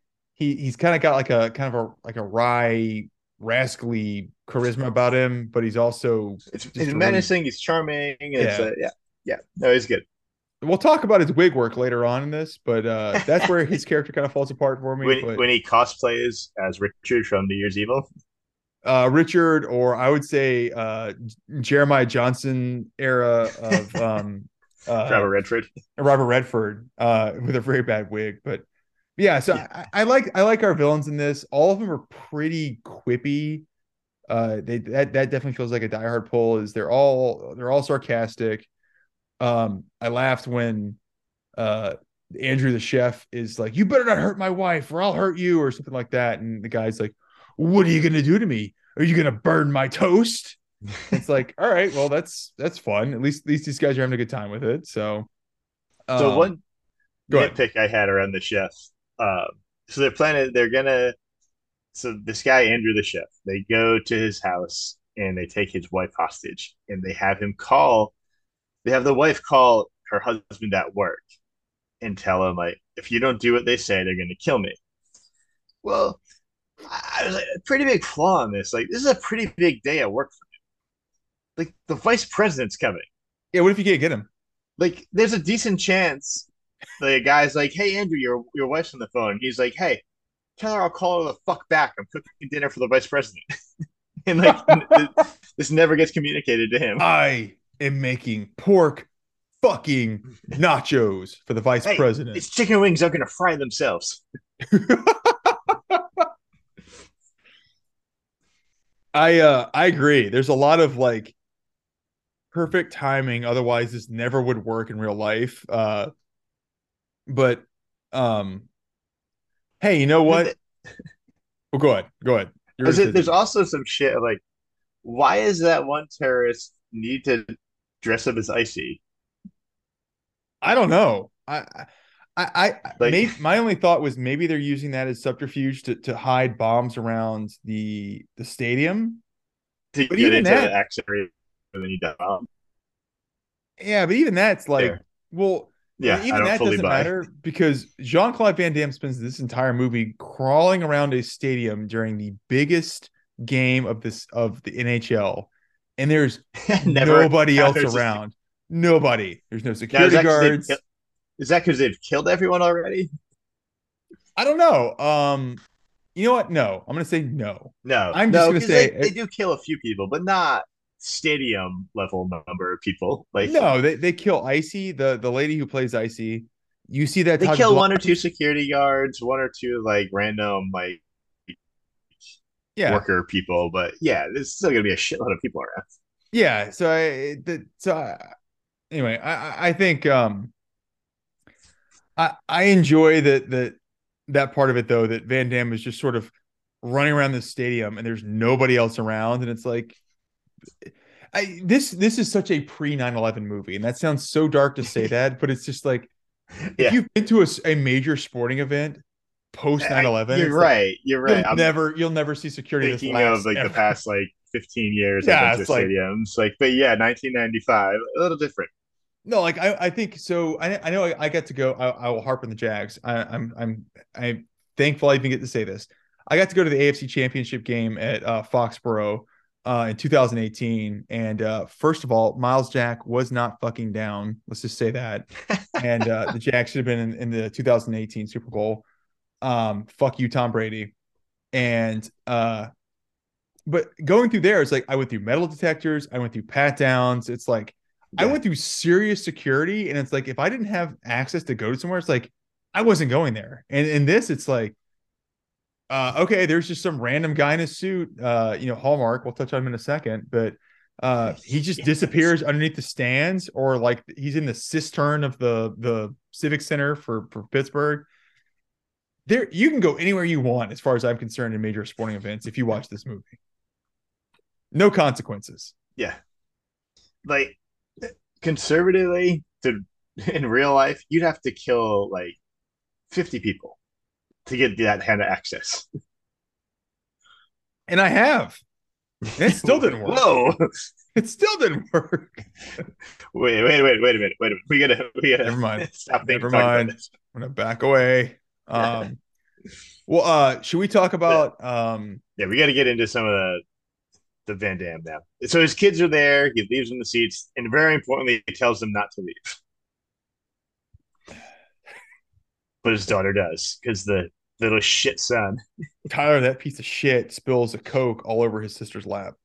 and she leaves. But then she encounters Icy in the bathroom, but it's not the real Icy. And then she sees the real Icy that she killed, and so she ends up in the uh, owner's owner's box. So now Powers Boothe has Van Damme's kid, and obviously that adds personal stakes, heightens everything to it. Um, but most importantly, the highlight of the movie. We get Van Damme having to fight the Pittsburgh Penguins mascot in the kitchen. it's brutal too. It's every kitchen thing you can imagine. The deep fryer, like the grill, dishwasher, like every every single thing they like used during this fight. It's it's fantastic. It, that's when we I'll go back to what you said. When this feels like a comedy, this these are the scenes where it's like if you told me that uh, the Zucker brothers wrote this scene, I would also believe you. um, yeah, because uh, I'm trying to think. It's it's a it's actually a pretty good fight scene. Like I, I like what they do. Um, they're a little bit a hat on a hat when they come back and have another kill and fight sequence in the same spot. They like, do do it again right after that. Although what great. I left out in the mascot fight, he looks in the mascot's mouth, and that's where the eyes are. Yeah, and grabs some crushed red pepper and pours it down the mouth. It's all the crushed red peppers in like in the lady's eyes. She has a brutal death. So she gets her hand put into a a uh, a fryolator and it like boils her hand in seconds um, yeah, she gets her head, awful. and that, I don't know if it's actually her head, but like Icy's head gets pushed up into like a, a, yeah, a vent fan. It's like that feels bad, but then she she uh, to to Van Damme's credit, you know, we're talking about uh, a major action star in the 1990s. He he gets his ass kicked, and he gets his ass kicked by a fucking penguin. You know, so like I, I give him credit. Yeah. This is a little bit different from other action movies where he at least is allowing himself to look vulnerable as the hero, but but still win. But he's not the full on like expert fighter. Yeah. That like yeah, yeah. I like that part of it. I like that we're getting we're getting more yeah. down to earth. It's, it's well, it's the Die Hard. It's one of the John McClane. That's true. I'm sorry, you're right. I uh never mind. He's just ripping off John McClane. You're right. Never mind. And I'm sure that was how they sold him on it. Like, oh yeah, it's a Die Hard, so you're gonna be John McClane. Oh my Which, god, McClane McCord. You think it's that easy? Oh fuck.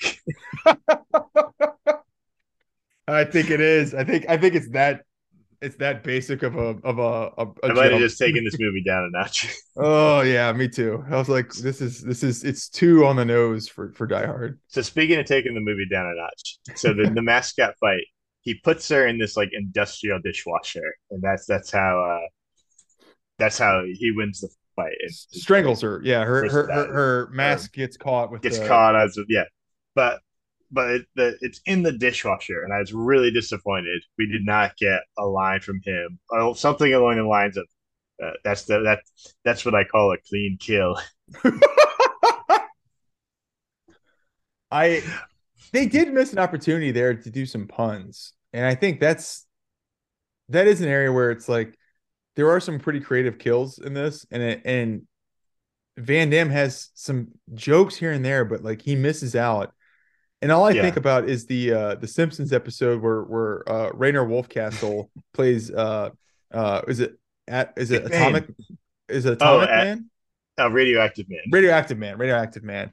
And he and they keep saying, All right, say up and at and Adam. up and at them. And I'm like, that's probably a pretty good proxy for what I, trying to get Van Damme punchy lines was like. I was wondering if like maybe there were a couple and they're they're like they I can't say it. I can't say room floor and like they're like it's just not working. Just yeah, not working. like we're gonna move on. Just move on. We're gonna we're gonna go shoot something yeah. else. So um no, I, I love the icy fight. I do think it's funny though that he immediately goes and tells another security guard, which is a guy who probably has less status in that arena than he does. and he tells that guy, who also is happens to be a terrorist in disguise, and they go back to the spot where he kills Icy, and then he immediately has to fight and kill that guy in almost the exact same way. Uh, well, I oh no no, I'm sorry, I take it back. He stabs the guy in the neck with a chicken wing. Yes. Or chicken bone, like a, like a, like a thigh or something like, like that. a turkey leg thigh, like something like yeah. But it's that's that's a pretty good. It's a pretty kill. awesome kill. I was a fan of that moment. Well, that's that's like um, it goes back to the whole cooking scene of. I laughed when as soon as that guy Andrew goes upstairs to to get the terrorists infiltrated into the the vice president's suite. Um, one of the, one of the Secret Service agents is like, "Okay, everybody who's a cook, put down everything you're doing and just leave. We don't need you to cook any more food. We've served all the food we need to the vice president. Get the fuck out of the kitchen. so it's like literally everybody just go sit and like some guys like I'm gonna leave this this um this this turkey leg right here on this on this plate, and I'm gonna walk away from my station. Just setting things up. Yep. Because I'm sure this will come back to me on Monday when I have to come back in here. The Penguins are gonna have won game seven. Everything's gonna be great, and I'll clean this turkey leg up. All you can hope for. Yeah, everything's turned up roses for that guy. so do you want to talk about uh uh our uh secret agent Hallmark? Yeah. Yeah, I think I think we, we gotta touch him at least a little bit. Oh, I bet we will touch him. So uh, Dorian uh, Harewood plays Hallmark. You might know him. He's what is he? Eight Ball, I believe is his name. And uh, yeah, he's Eight Ball in Full Metal Jacket, which is a crazy good role. He's yeah. also um he's also uh, in uh Hard Target too. Oh, is he? Yeah, he plays um one of the guys. Uh, he's one of the homeless guys it's weird. It's not his Letterboxd, but he plays one of the the homeless guys that's a friend of the the dad that the main character or one of the main characters in, in Hard Targets trying to trying to help. And I, I don't understand, I guess, why it's not on his Letterboxd Letterboxd is a little funky like that. Yeah, yeah. But uh, uh but he he's pretty good in that, and uh, yeah, I, he's a guy in millions. So he's yeah, he's been in a bunch of stuff, a whole like bunch, a long, long career. But uh, uh, he, in this, he he's a pretty good. Uh, I actually I actually forgot about this, and I, I liked it when I when I saw it when I was a, a kid. They set him up as being like I think he's like the lead FBI agent or the lead Secret Service agent who's who's basically communicating with Powers Boothe outside as as if um, to do hostage negotiation and uh, they set him up as a a a good guy who establishes a rapport with um, via phone with not unlike uh, Sergeant Al Powell in Die Hard. Yeah, very, a, a rapport very... with with uh, Van Damme, and uh, the, the the the only bad part is you find out that he's a turn. There's a turn later on where he he's a bad guy working for Powers Boothe, and uh, um, I did not like this because one, I like him as a character, but two, the turn happens so fast after it's pointless. yeah, after yeah. Hallmark and and uh, um, McCord meet, that it, they kind of spoil it. So I know you were gonna touch on that. No, no, I was just saying he's, he's a good character. You like him. He seems like he's doing pretty decent at his job, and then it's within like 15 minutes, but it's the same thing of it within within that 15 minutes of his turn, Van builds this like crazy needle gun from like a fire extinguisher that he can shoot from his wrist. That pays off two minutes later as well when he kills a guy with it. I love it. Uh, but it's it's like uh, it's like he walks to the next room, uses it. It's it's yeah. like it's like a video game. It's like well, thank God he made that because needed it right away. uh, but no, it, it, yeah, it, but it's within like 15 minutes, so you find, oh, he's in on it with the bad guys. Like he and Van Damme are fighting, and Van Damme's like killing him. It's like, so what was the point of that? Like, it, it never. Uh, it, it, was a little bit like, but like it kind of like you needed to stretch it out longer. They they did, and they do a good job for the most part playing to the audience that you don't know it's he's a bad guy. Um, right, it's I did, a great turn. It is, and I, I do enjoy um, his his death because uh, what what was revealed early in the movie is Tyler, for some reason, and they make a big deal about it, has snuck a pocket-sized Super Soaker water gun into the into Game Seven of the Stanley Cup, which I actually kind of believe. I feel like that's something I would have done as a kid because I think it's cool. Yeah, I was just yeah, and so uh, our our inventive hero Jared McCord fills it with lighter fluid, and then he uses it to spray as like kind of it's played as a joke, but he sprays uh, Hallmark in the face with it and lights it on fire at the same time, and and then Hallmark is horribly disfigured. Which they immediately then show you his eye is drooping out. He looks like goddamn Jason Voorhees uh, by the time they're actually done with him. in this. So it that that's it's fun, but I, I wish they they played it out as the suspense of and yeah. that's where this movie fails to be a really good die-hard proxy is is they don't they have they have good windows and pockets to set up the suspense and these turns but it, it, it, even though it's an hour and 50 minute movie it feels like they still treat it like they're under the gun to just quickly advance everything along so fast that they have to reveal it almost as soon as they set it up they reveal it so the payoffs are not yeah. that satisfying no they show no ability to like taste stuff right properly. It's just this scene this scene this scene and if there's going to be a setup it has to pay off right away because we can't manage it in this like to do it all the way through. And they don't. no, no. Uh, but because it, it's a good moment in the movie, the turn of that he's he's actually in on it with them, but which is also like straight out of Die Hard 2, which is funny for that Hallmark is yeah, it's in true. on it with the bad guys. So funny to also pull in from Die Hard 2 here. Uh, but yeah, they just don't let it go quite long enough.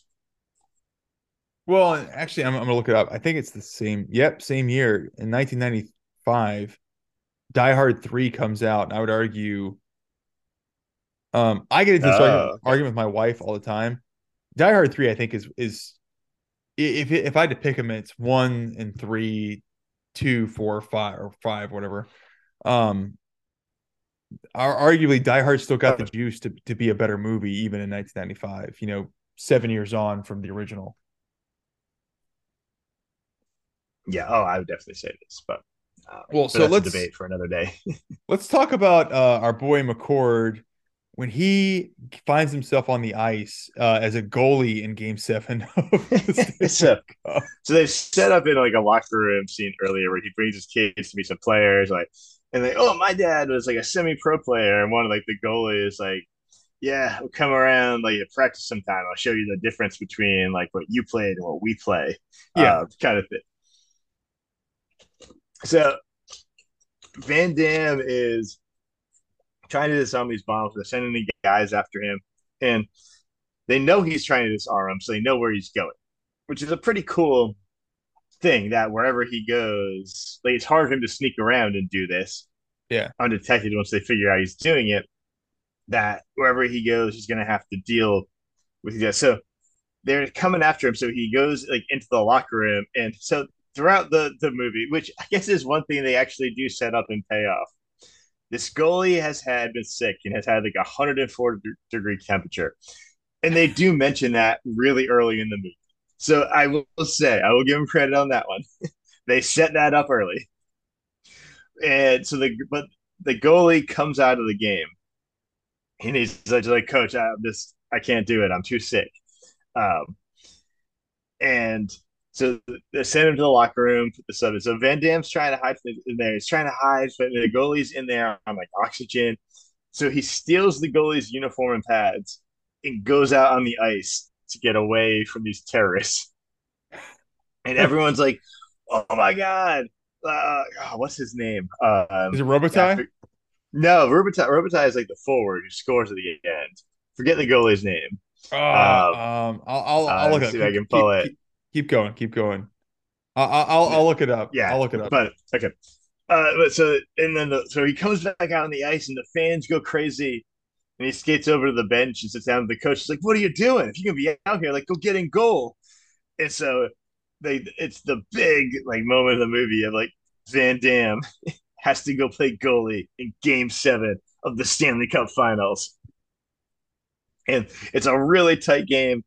And so he's obviously like freaking out, and his son's in the stands watching him. So it's a huge deal and so like the first couple like things that come close to him, he's like totally like kind of just too nervous and unprepared oh, for like nothing. Uh, sorry, Tolliver. It. Yes, ah, how can I forget? they say it a million times. so Van Damme's wearing the Tolliver jersey. Everyone, everyone thinks it's him, and there's this breakaway by one of the Blackhawks players. He's coming down, and Van Damme is there, and the coach is like screaming, like, "What are you doing? Come out!" Like Van Damme finally does what he's supposed to do, makes this incredible save. And then and everyone goes, and then Van Damme takes off his like goalie glove and makes a gesture to his son in the stands to like so his son knows it was actually like him in there all along. Which I, you know, I, I get it as a dad. Like I would want my fucking kids to know that was me in there who did it. Well, or does he take his glove? Is it just the glove, or does he take like the whole helmet off and like fully reveal that it's not Tolliver? Just the glove. I think. just glove. Okay, all right, all right. I, I Yeah. couldn't remember. And does the gesture of the famous meme where Van Damme is like, "I love you." I, I I love you, Tyler. Um, it's very touching, and I think you had a good theory because I, I got my timelines wrong, and I, I watched The Last Dance last year. It's the the Michael Jordan documentary. I think it's like a six six part special. Yeah. Excellent. If, if even if you don't like basketball, it is still an excellent excellent uh, documentary about the the life and times of of Michael Jordan at his peak. And I thought that um, his fever game had actually taken place before this movie, but you corrected me. I think that's Game Five against the Utah Jazz in the 1995, uh, game 1997. Six. Yeah, game game, six? six? in Utah. Yeah, Um, and MJ MJ was playing with a uh 100 and was it 104 degree fever? well, it's he had the flu, but there's the been flu, some yeah. there's been some stories where maybe he was out gambling all night and just hung over. but Yeah. Neither would surprise Uh, me. That's the sad part. but yeah, but he wasn't feeling. it. Yeah. So Jordan, Jordan he was. yeah. So Jordan My theory wasn't- uh, Go, go, it, go, it fooled us all. It, it fooled us all. Jordan, inspired by this movie, actually sent Van Damme out to play for him, and we just I- we just didn't recognize it. I, uh, I'll tell you, in, in the days of Rodman, nothing would have made me happier to see on the 1997 Chicago Bulls Jean Claude Van Damme coming out in a, a number 23 jersey. I mean, Rodman and Van Damme have that connection. They do. I uh God, I, I wish that that was a real thing. That I, I just love the idea that you have the the single best African American basketball player of all time uh playing a game, and then Jean Claude Van Damme comes out to pretend to be him for an entire Who's probably ten inches shorter than him. like oh no, it's more. It's got to be more. It's got to be like a foot. no, Jordan was six six, so Van Damme's got to be more than five six. Uh, what? According to who? Uh, maybe I don't know. His internet height is five is five ten. So I'll give him so maybe five eight. Is what, is, Yeah, is what right, I'm so- it's not a full it's not a full foot but i just love the idea but uh, That- like a bananas amount. Of, like he would look so small on a basketball court. I, I i would love to see it i'm trying to think of like all right so who who is jcvd up against on the on the 1997 19, which is so which is so 96 funny. 97 utah jazz He's with Rodman because Rodman probably is a foot or more taller than him. oh it it le- oh all right so he's up against carl malone like, Yeah. holy Yeah. It was carl malone the mailman yeah like that's Yeah. not going to go well i i love to think that i i agree with you i would love to think that michael jordan ripped off the 1995 action movie classic sudden death as to when he was not feeling great how he how he treated it for for game five or game six Van Damme. the um, I actually I'd love it even more if if Jordan was in the locker room not feeling good. He's like, I know I can go, guys. And Phil Jackson was like, All right, give me John Claude Van Give me Van Damme. Where do you need me, sir? I need you to be in Salt Lake City, Utah, yesterday, because you got to take over the fucking number 23 and get on the court and play. and then he just walks in the locker room. Isn't that kind of also the premise I'm of. Space, of Space Jam? Except instead of it being Yeah. cartoons, it's just Jean Claude Van Damme instead. So speaking of Space Jam, the uh, um, our buddy uh, LeBron? Hallmark. No, our buddy Hallmark is a voice in Space Jam. He's one of the aliens. I've never really watched that all the way through, so I I I watched it The first Carter. one, the original. Yeah, like I watched it. I was like Yeah. just too old to probably really get it. Um, my our oldest has seen it, but I I'm not like I didn't get it. I I, I just didn't get it. disagree that you're too old, but well, let's see, Uh, 90, 96, I was old. Let's see, I was thirteen. yeah, I was super into the Bulls at this time. I didn't know shit about basketball, but I was super into the Bulls at this time because everybody was. Um, so yeah, okay. So it had Jordan, Barkley, Ewing, uh, Muggsy Bogues, Larry, Larry Bird's in it, right? yeah, And then um, Bill Murray. Bill Murray, and then uh, uh, it's also got Wayne Knight as Yep. New- Newman or Stanley Podolak. So I, I just um, remember in eighth grade gym class one time we watched it, and I was shocked like how excited everyone else was to watch it. Um, just because I was, I was like, I don't know, I, I was into like still into like cartoons and shit like at that point in my life. Um, and so yeah, I was just like, oh wow, everyone, everyone's just pretty into this. Like I, I, I would would not have guessed so, but nice. I, I remember it being a big deal, but I just felt like I missed the boat on as a kid. Um, It's pretty good. and, and, It's better, and- it's better than and- the, better than the the, uh, LeBron one. Anna loves it. I watched the LeBron one with Carter, and we're, even Carter was like, "Not good." Yeah, like, it's not, yeah. good. yeah, Um, Yeah. whatever. All right. So, uh, Yeah. anyway, uh, conspiracy theory game game five or game six of the 1997 uh, NBA championship. Pretty sure JCVD was actually the one who stepped in on on Jordan's infamous flu game. So I think it's settled. and watch the video and just like, look past look past the jersey. That's, that's the evidence is there. The evidence is there. That's Yeah. all we'll say. Yeah. so all right, so so JCVD, the the the MacGuffin then becomes that his daughter is uh is abducted by the terrorists and taken into the vice president's booth. So now that shit got personal. where Powers Boothe threatens to like murder her to her face. Like Yeah, he's so I- on the nose evil. he's a bad guy. He's a really bad Yeah. guy. And so um Hallmark has been burned in the face horribly. Um uh JCVD is now has now somehow figured out a plan that he is going to make a chemical bomb and he's going to use that to break into the president's or the sorry, the vice president uh Yeah. his suite to rescue everybody and uh ensure that he can save the day uh, which is actually a pretty cool scene. Of they they have um, McCord climbing up the outside of it's the uh, old uh, Pittsburgh Civic Center, and so he's scaling the front of that. I did laugh because everybody outside knows what's going on, and there seems to be no concept of the idea that there's a French Canadian man free scaling the front the facade of this building. Nobody seems upset about that, but Not at all. He- Which I did I did Google to make sure that they did indeed build this arena where the roof does open up. it well, it said it was the old Civic Center. Is that like was that a real part of the the roof, or was it Yeah, like a, they really did. It was one of like the first pro stadiums where like the roof opened up, which is another thing they do set up pretty well. Between periods, they set up where they open it up and they have shot fireworks outside. So if you're That's true. inside, you can look up and see the fireworks, and then it closes again. And it's a pretty like that's a pretty effective setup. It's pretty subtle, but it's there where you now you know like that's the thing it can do.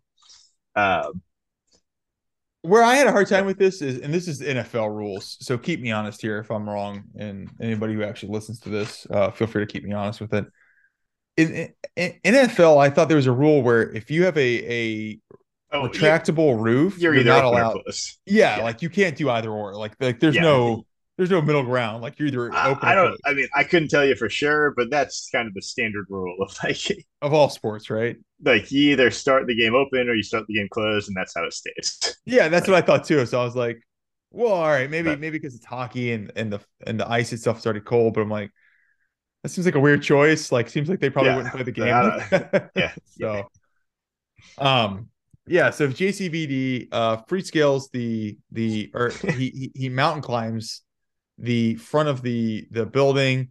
There's a guy that's on the roof that he ends up defeating uh, using some solid snake style, uh, hanging off the off the ledge and shimmying around, and then uh, he kicks that guy, and that guy falls what seems to be two thousand feet into a scoreboard over the game that Yes, explodes. and um, uh, then they do a very diehard moment where J- JCVD, I think he's tied a rope to himself, and they had this sort of um, very, very diehard. low angle shot of him with his hands up, jumping off the top of the uh, the stadium into it, and there's uh, the explosion of the the the scoreboard. It, it felt like a direct ripoff of McClane jumping off the the roof. Yeah, with the fire hose. Nakatomi Plaza yeah, obviously, it's hose. like yeah, yeah. Yeah. Like like almost like shot for shot. And then McCord falls in and catches a bunch of uh, uh stadium lights and uses that to basically then they ride have to his heighten way. that moment, and It's like a video game. It's like a Yeah. video game. It's like, all right, how do you solve how do you beat this level? You've he's also a professional gymnast, apparently. Yeah. He rides his way over to the top of the um the uh the vice president's box and he throws his chemical chemical grenade on top and blows a perfect Jean-Claude Van Damme size hole in the roof of the VIP lounge. Manages to not kill like his daughter who's in there. or anybody else. Bomb. He's just callously throwing onto the roof. But yeah, That's the most impressive part is that JCVD diffusing bombs and, and taking people out doesn't actually kill a bunch of other people as collateral damage in this. Like that that's probably the most impressive part. and So- probably most unrealistic. Oh, that's yeah, true, true. So, uh, so he does that, and uh, um, we haven't touched on it because now we're getting to the end of the movie. But what is fun is at every period end, uh, um, uh, Powers Boothe is using the period end that if they've not moved enough money, he's going to kill hostages. And so, in the first into the first period, the mayor of Pittsburgh's wife is annoying him, so he murders her in front of everybody. And then I think he. Uh, um, you th- they they also do a great setup of, and I don't know why, and I want to talk about this for a second. Um, they set it up that at the end of the third quarter, there's not enough movie that's or money that's been moved, and so you think he's he pulls out this this lighter that that you think it looks like a detonator, but it's a cigarette lighter, and you think he's going to say, "All right, well, hell with it. I've not made all the money I want to. I'm going to blow up the entire stadium." Well, oh, okay, big surprise, big turn. It's a cigarette lighter that happens to look like a goddamn bomb detonator, which of course I'm sure it looks like a Spencer's gift level um, Right, yes. purchase that he got. And I do enjoy that the whole premise of this movie hedges on um the the the actual hockey game between the the Blackhawks and the Penguins goes into overtime or go I'm sorry goes into sudden sudden death. Yeah. and and Powers Boothe Wait, is like that's why they named the movie Sudden Death. oh, oh man. Should have figured that out. Damn it. Damn it. But i love i love that powers boothe's entire hostage situation is like well i'm gonna also honor the rules of hockey. And if the game goes into overtime i'm gonna give more time to pay me. So yeah. it's all it's all good like i'm gonna i'm gonna i'm gonna i'm gonna let the let the fbi take longer to pay me yeah. The only thing I'd say on that is I feel like he also does want the money.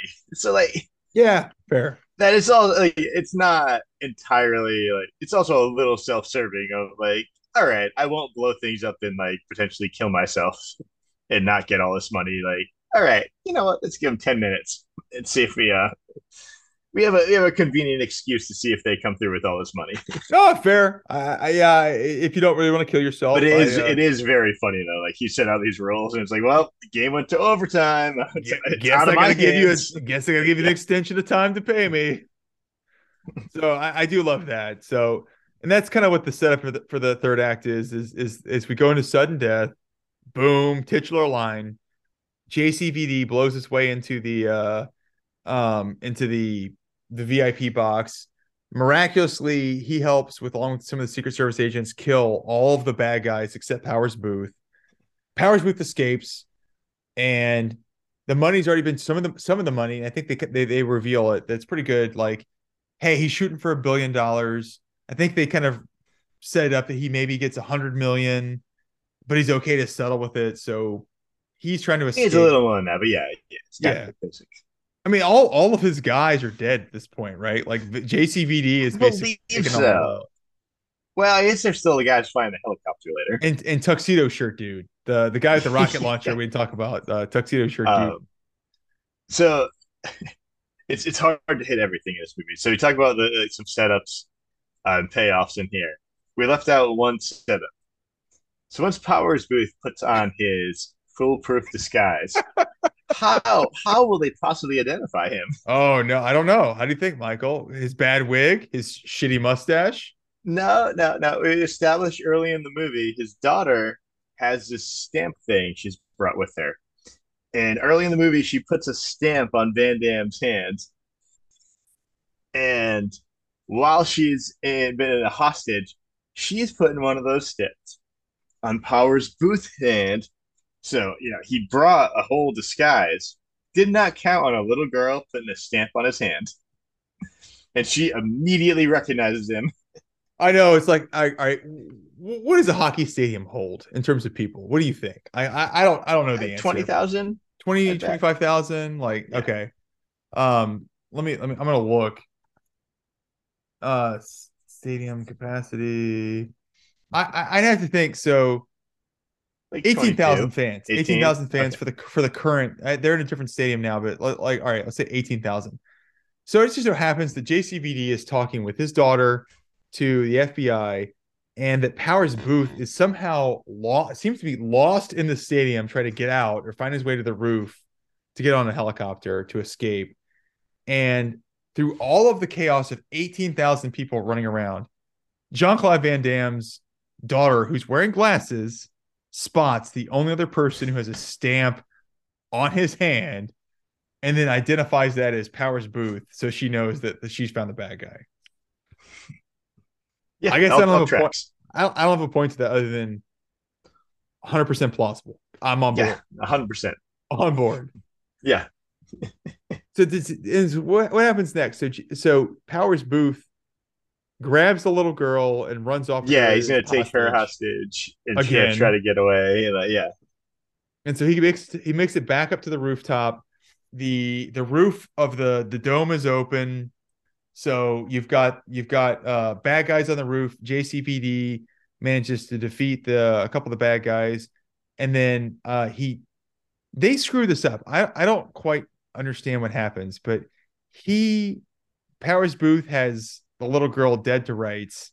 He is gonna shoot her, and then JCVD jumps in front of her, but then it cuts and he gets pulled back by the ladder that's on the helicopter and he drops his gun or, or something like that. But yeah, JCVD has like a chest wound or no, so shot. I think he does. So I think what happens.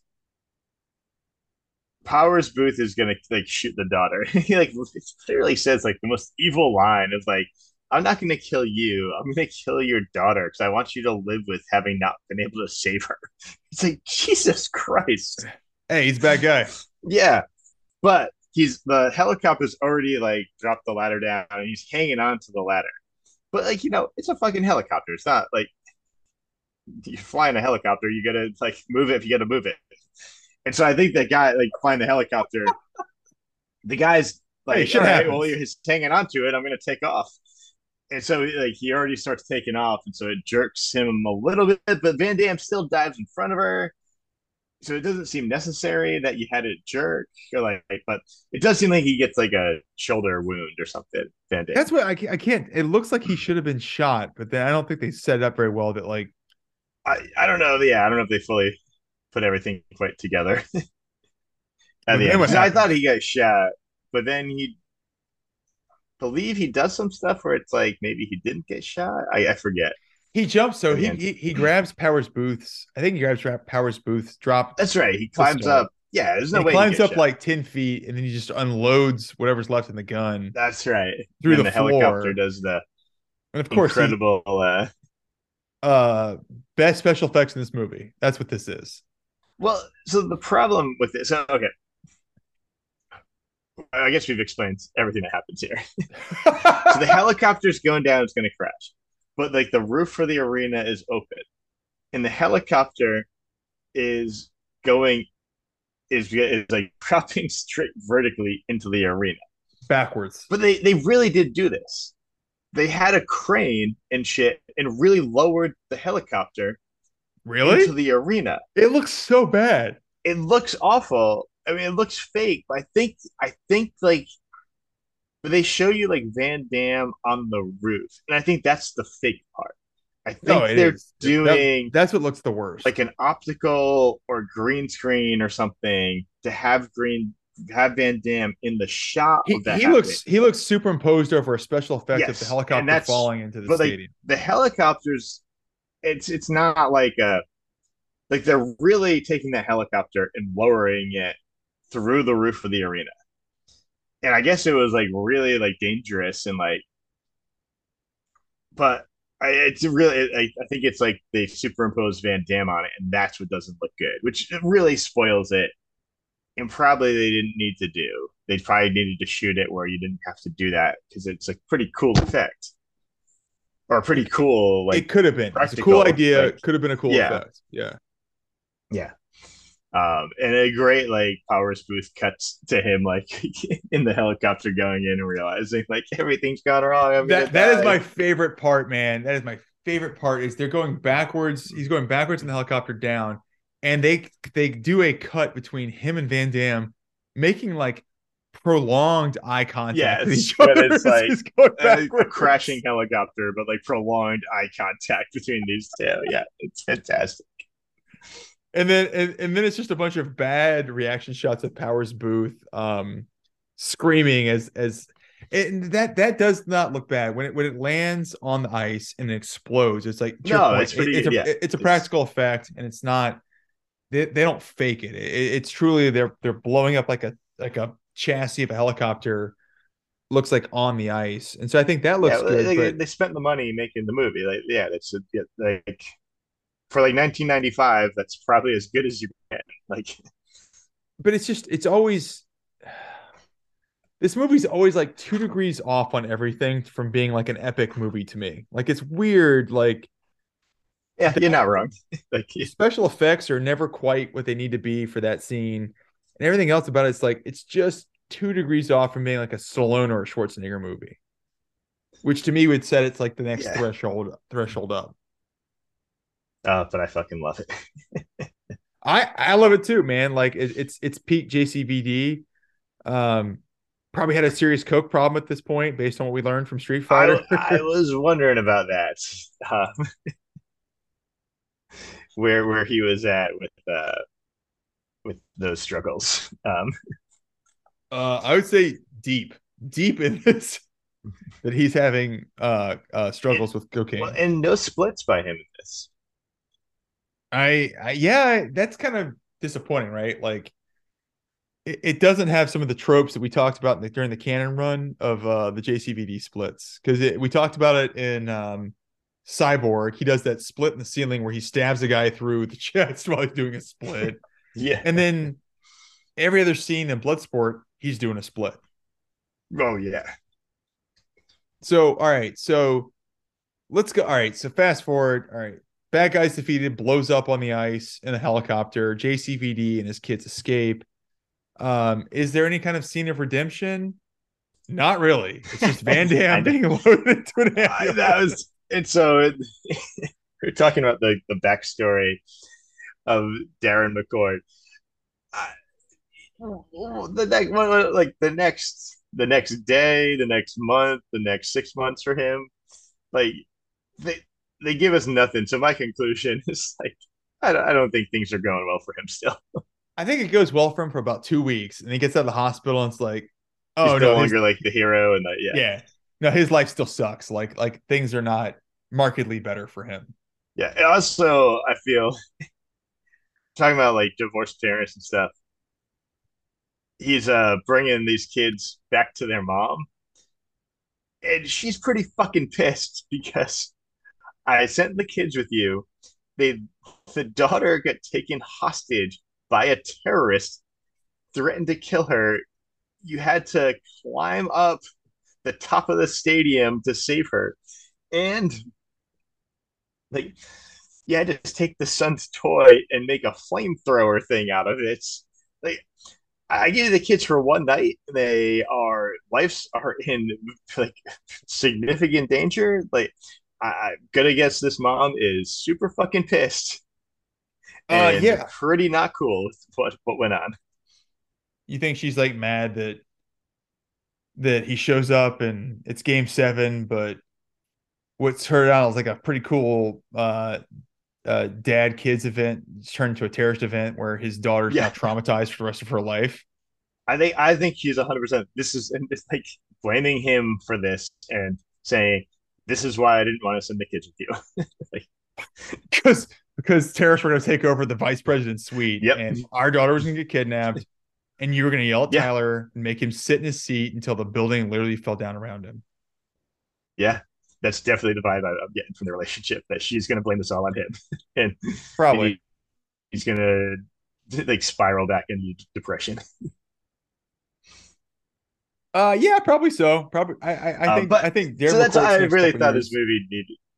I really thought this movie just needed a scene of him like six months later, like picking up the kids again to go do something, just like something of, and talking about like yeah, like um, my like I don't know like time of uh. I, I put in like the six months and now I'm fully back on the fire squad again. like Hey, I, hey, go celebrate. I want you guys to go meet the new Icy. I am also fucking that person too. it's possible. or he's the new icy. He is an oh, that's They it. need one. That's the ending. That's the ending. They need a new icy, and they need somebody who can do splits and it can be go on the ice. Okay, It's all right. No, here here's my ending. It's like it's like six months later. It's one of the kids' birthday and the parents have hired ID there as part of the party. And one of the kid kids says like, "Oh, I sure wish Dad could have been here." And he takes off the icy head, and it's him. It's been there all along, and they're all like, ah, Oh, "Oh, yeah. yeah."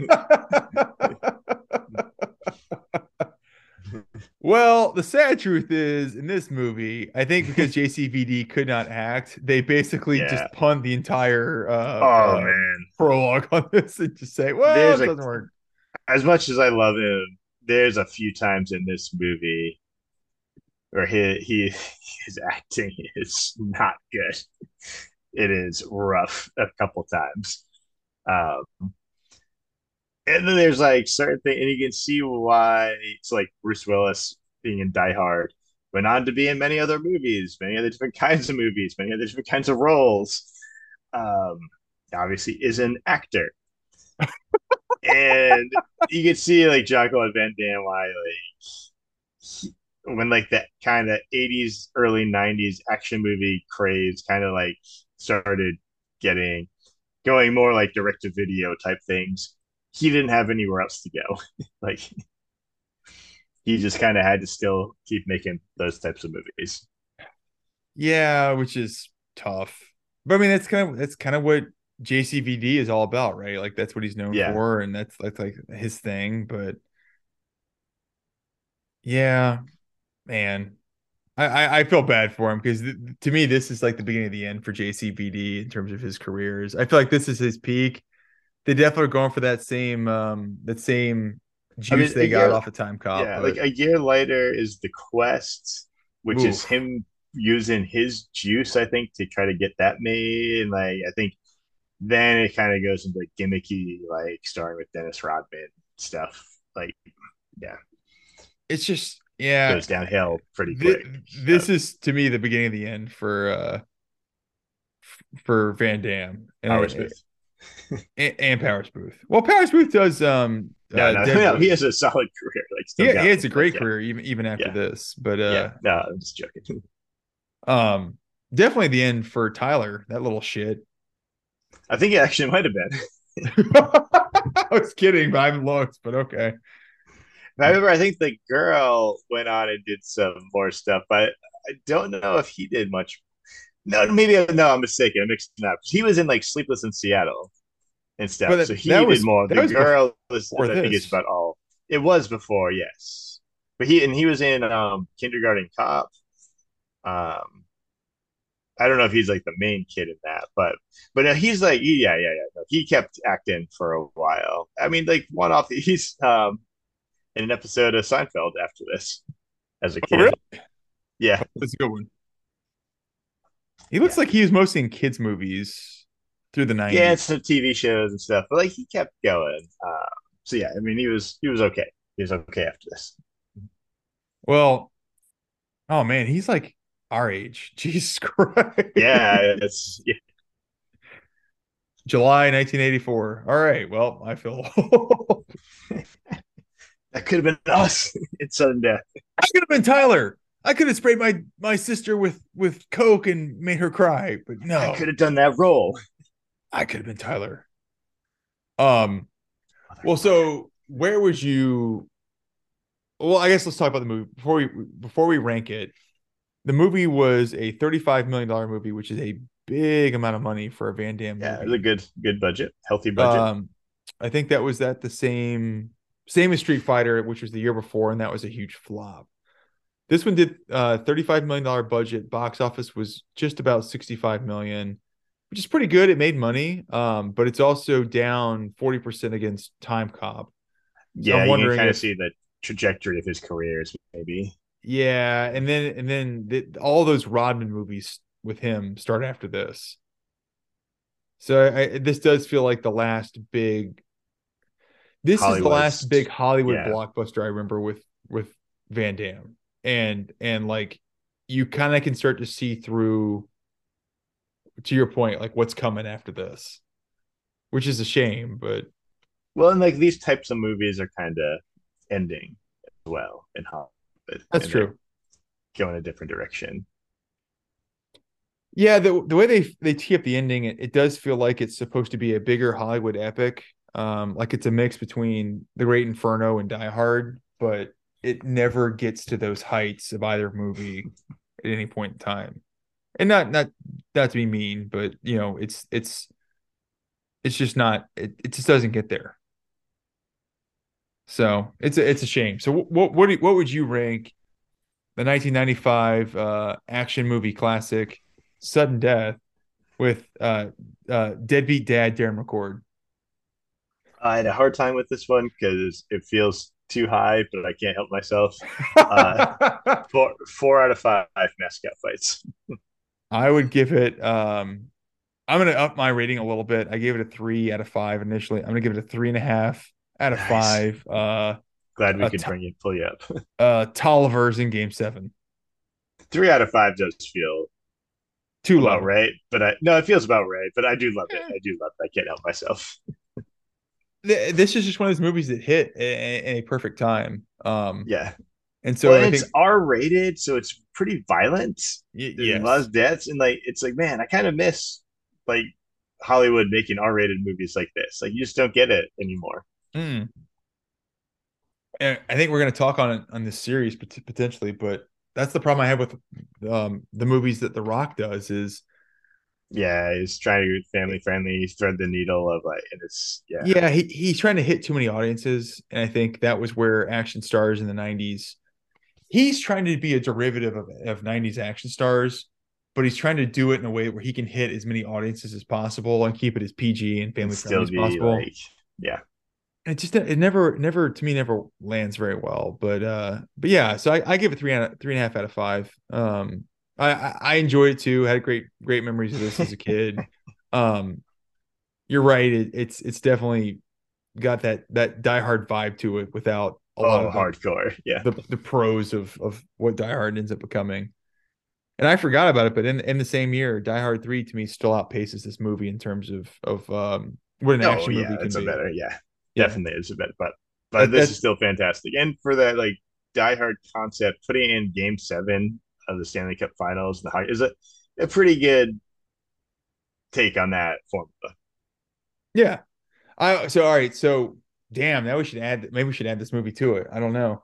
Um, we already did Die Hard uh at at a sporting event, but I will say if anybody hasn't seen it, Black Sunday, Black Sunday is not really a Die Hard esque movie. It's more of like a espionage and spy uh assassin movie. Okay.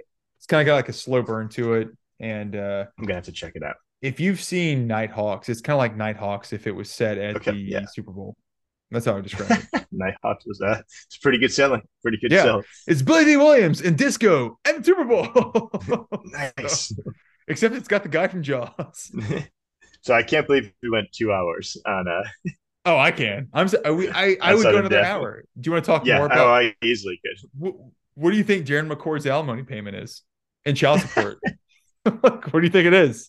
Uh, I gotta like you gotta go back to like 1995 though, and factor think- in like he was you think she probably gets a part lost of his his job maybe, Yeah. or so I you don't think- know. You think She she might have just part wanted to get out and just like Well, probably, I mean, I would too if I were her. It was like, you don't have shit. I don't want. I'm getting out of here. Or, and that might be why she got remarried so fast. Was like jumping out. Uh, You think she gets a part of his decent his firefighter retirement, or you think it's like that's a that's that's protected by the Pittsburgh Fire Department? the union has. Uh, Yeah, you think the union protects that? it's in the union bylaws. If you get divorced, you don't owe shit Yeah, of your of your pension. that's fire Uh, law. Yeah. Man, Um, no, it's 95, so he's got to be paying alimony. Or he's not alimony, but he's to be paying child support. Oh, at uh, least. I mean, four or five hundred five think- dollars, I bet. All right, uh, I, I, I want you to give me another ranking. Darren McCord is a single dad. Well, one to five. What do you think it's rating? Oh, it's like a two. two and a half. I'll give him a two and a half. Two and a half. Yeah. You think he lets them watch cartoons when they're not allowed to on the weekends, that kind of thing? Oh, I think that's all they do. Yeah, that's probably true. That's probably true. All right. Well, um, uh, where do you rank? I, I don't know how we're going to do this in terms of uh official status or whatever, but um, where do you put uh Joshua Foss as a bad guy relative to Hans Gruber? Name zero. Actually, what he does in the movie, I give him eight and a half. On eight and a half out of ten. Hans Gruber's. Eight and a half out of ten Hans Grubers on a scale of one to five. Hans All Gruber's right, I like it. 10. I give him an eight and a half. Eight and a half. Still, still I- some room to do better, but he's, but he's, but he's good. He's good. He's pretty ruthless. He's Yeah. actually very ruthless. So okay, I like that. yeah, that. maybe even more ruthless than Hans Gruber. Um, let's see. I would give him. I'll give an eight. I think you're right. Okay. I'm. Uh, I'm looking at the rest of the movies we have left to do. I think uh, he's up there. He he desperately needs a name change to just be power, called Powers. Booth. Just call him Powers Boothe. You're good. Yeah. That sounds like a bad guy name. John Wilkes Booth, Powers Boothe. They're so close. it works. So close. He's got So- the. He's got the vice president. You know, there's some a joke in there somewhere. Yeah, he's got Mike Pence hanging out in the uh, VIP suite At the Penguins game.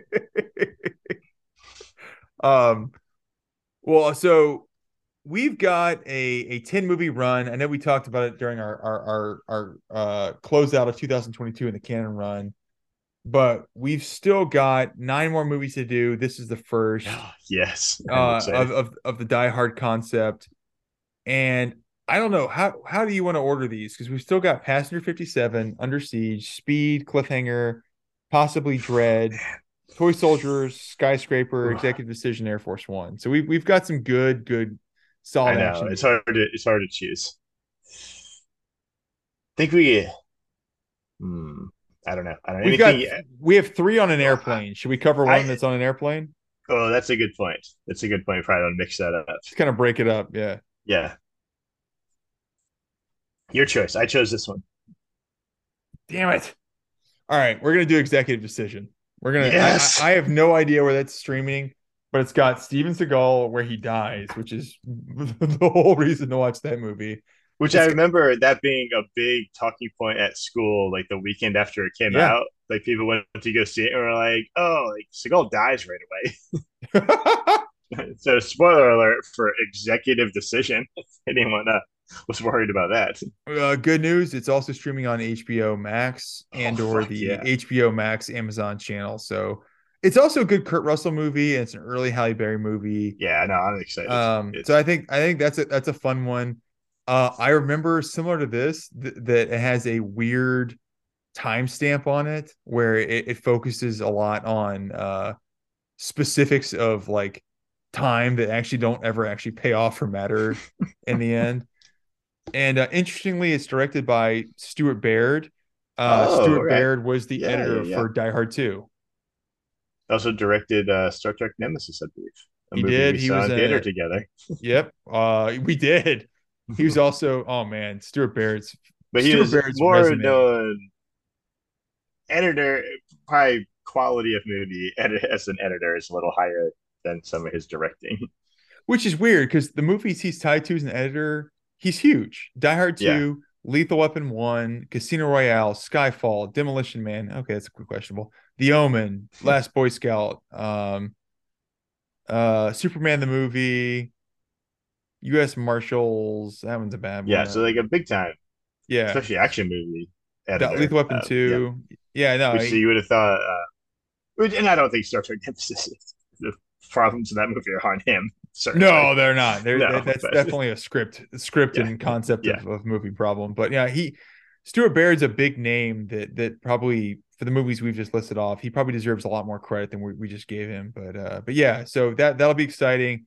It's a really good uh, Kurt yeah, Russell yeah. vehicle. Yeah. Um, and uh, that, and that is one I remember distinctly, like that coming out in theaters and being excited about it. Yeah, it's a it's a cool action movie, and I I, I would be willing to venture it's probably like a it's got some dating to it. It probably feels like a 1970s action movie in some regards. So I'm excited about it. So yeah, so all right, so we're doing an executive decision next. Uh, we are we have not landed on what we want to cover in terms of sequencing for the whole series, but um, right now I think we just uh, go back and forth. You and I pick. We'll just pick. All right, I'm, yeah. I'm here. I, hey, I'm works. here for that. Yeah, I uh, I'll admit, I I I, the the ones I'm excited about are Passenger 57. I remember watching with my grandfather as a kid. Speed is a perennial classic. I will watch today and I have not seen Toy Soldiers in a long, long, long time. I remember, I remember, I watched that at a sleepover at a kid's house. Well, I'm excited that one. I've never seen Toy Soldiers.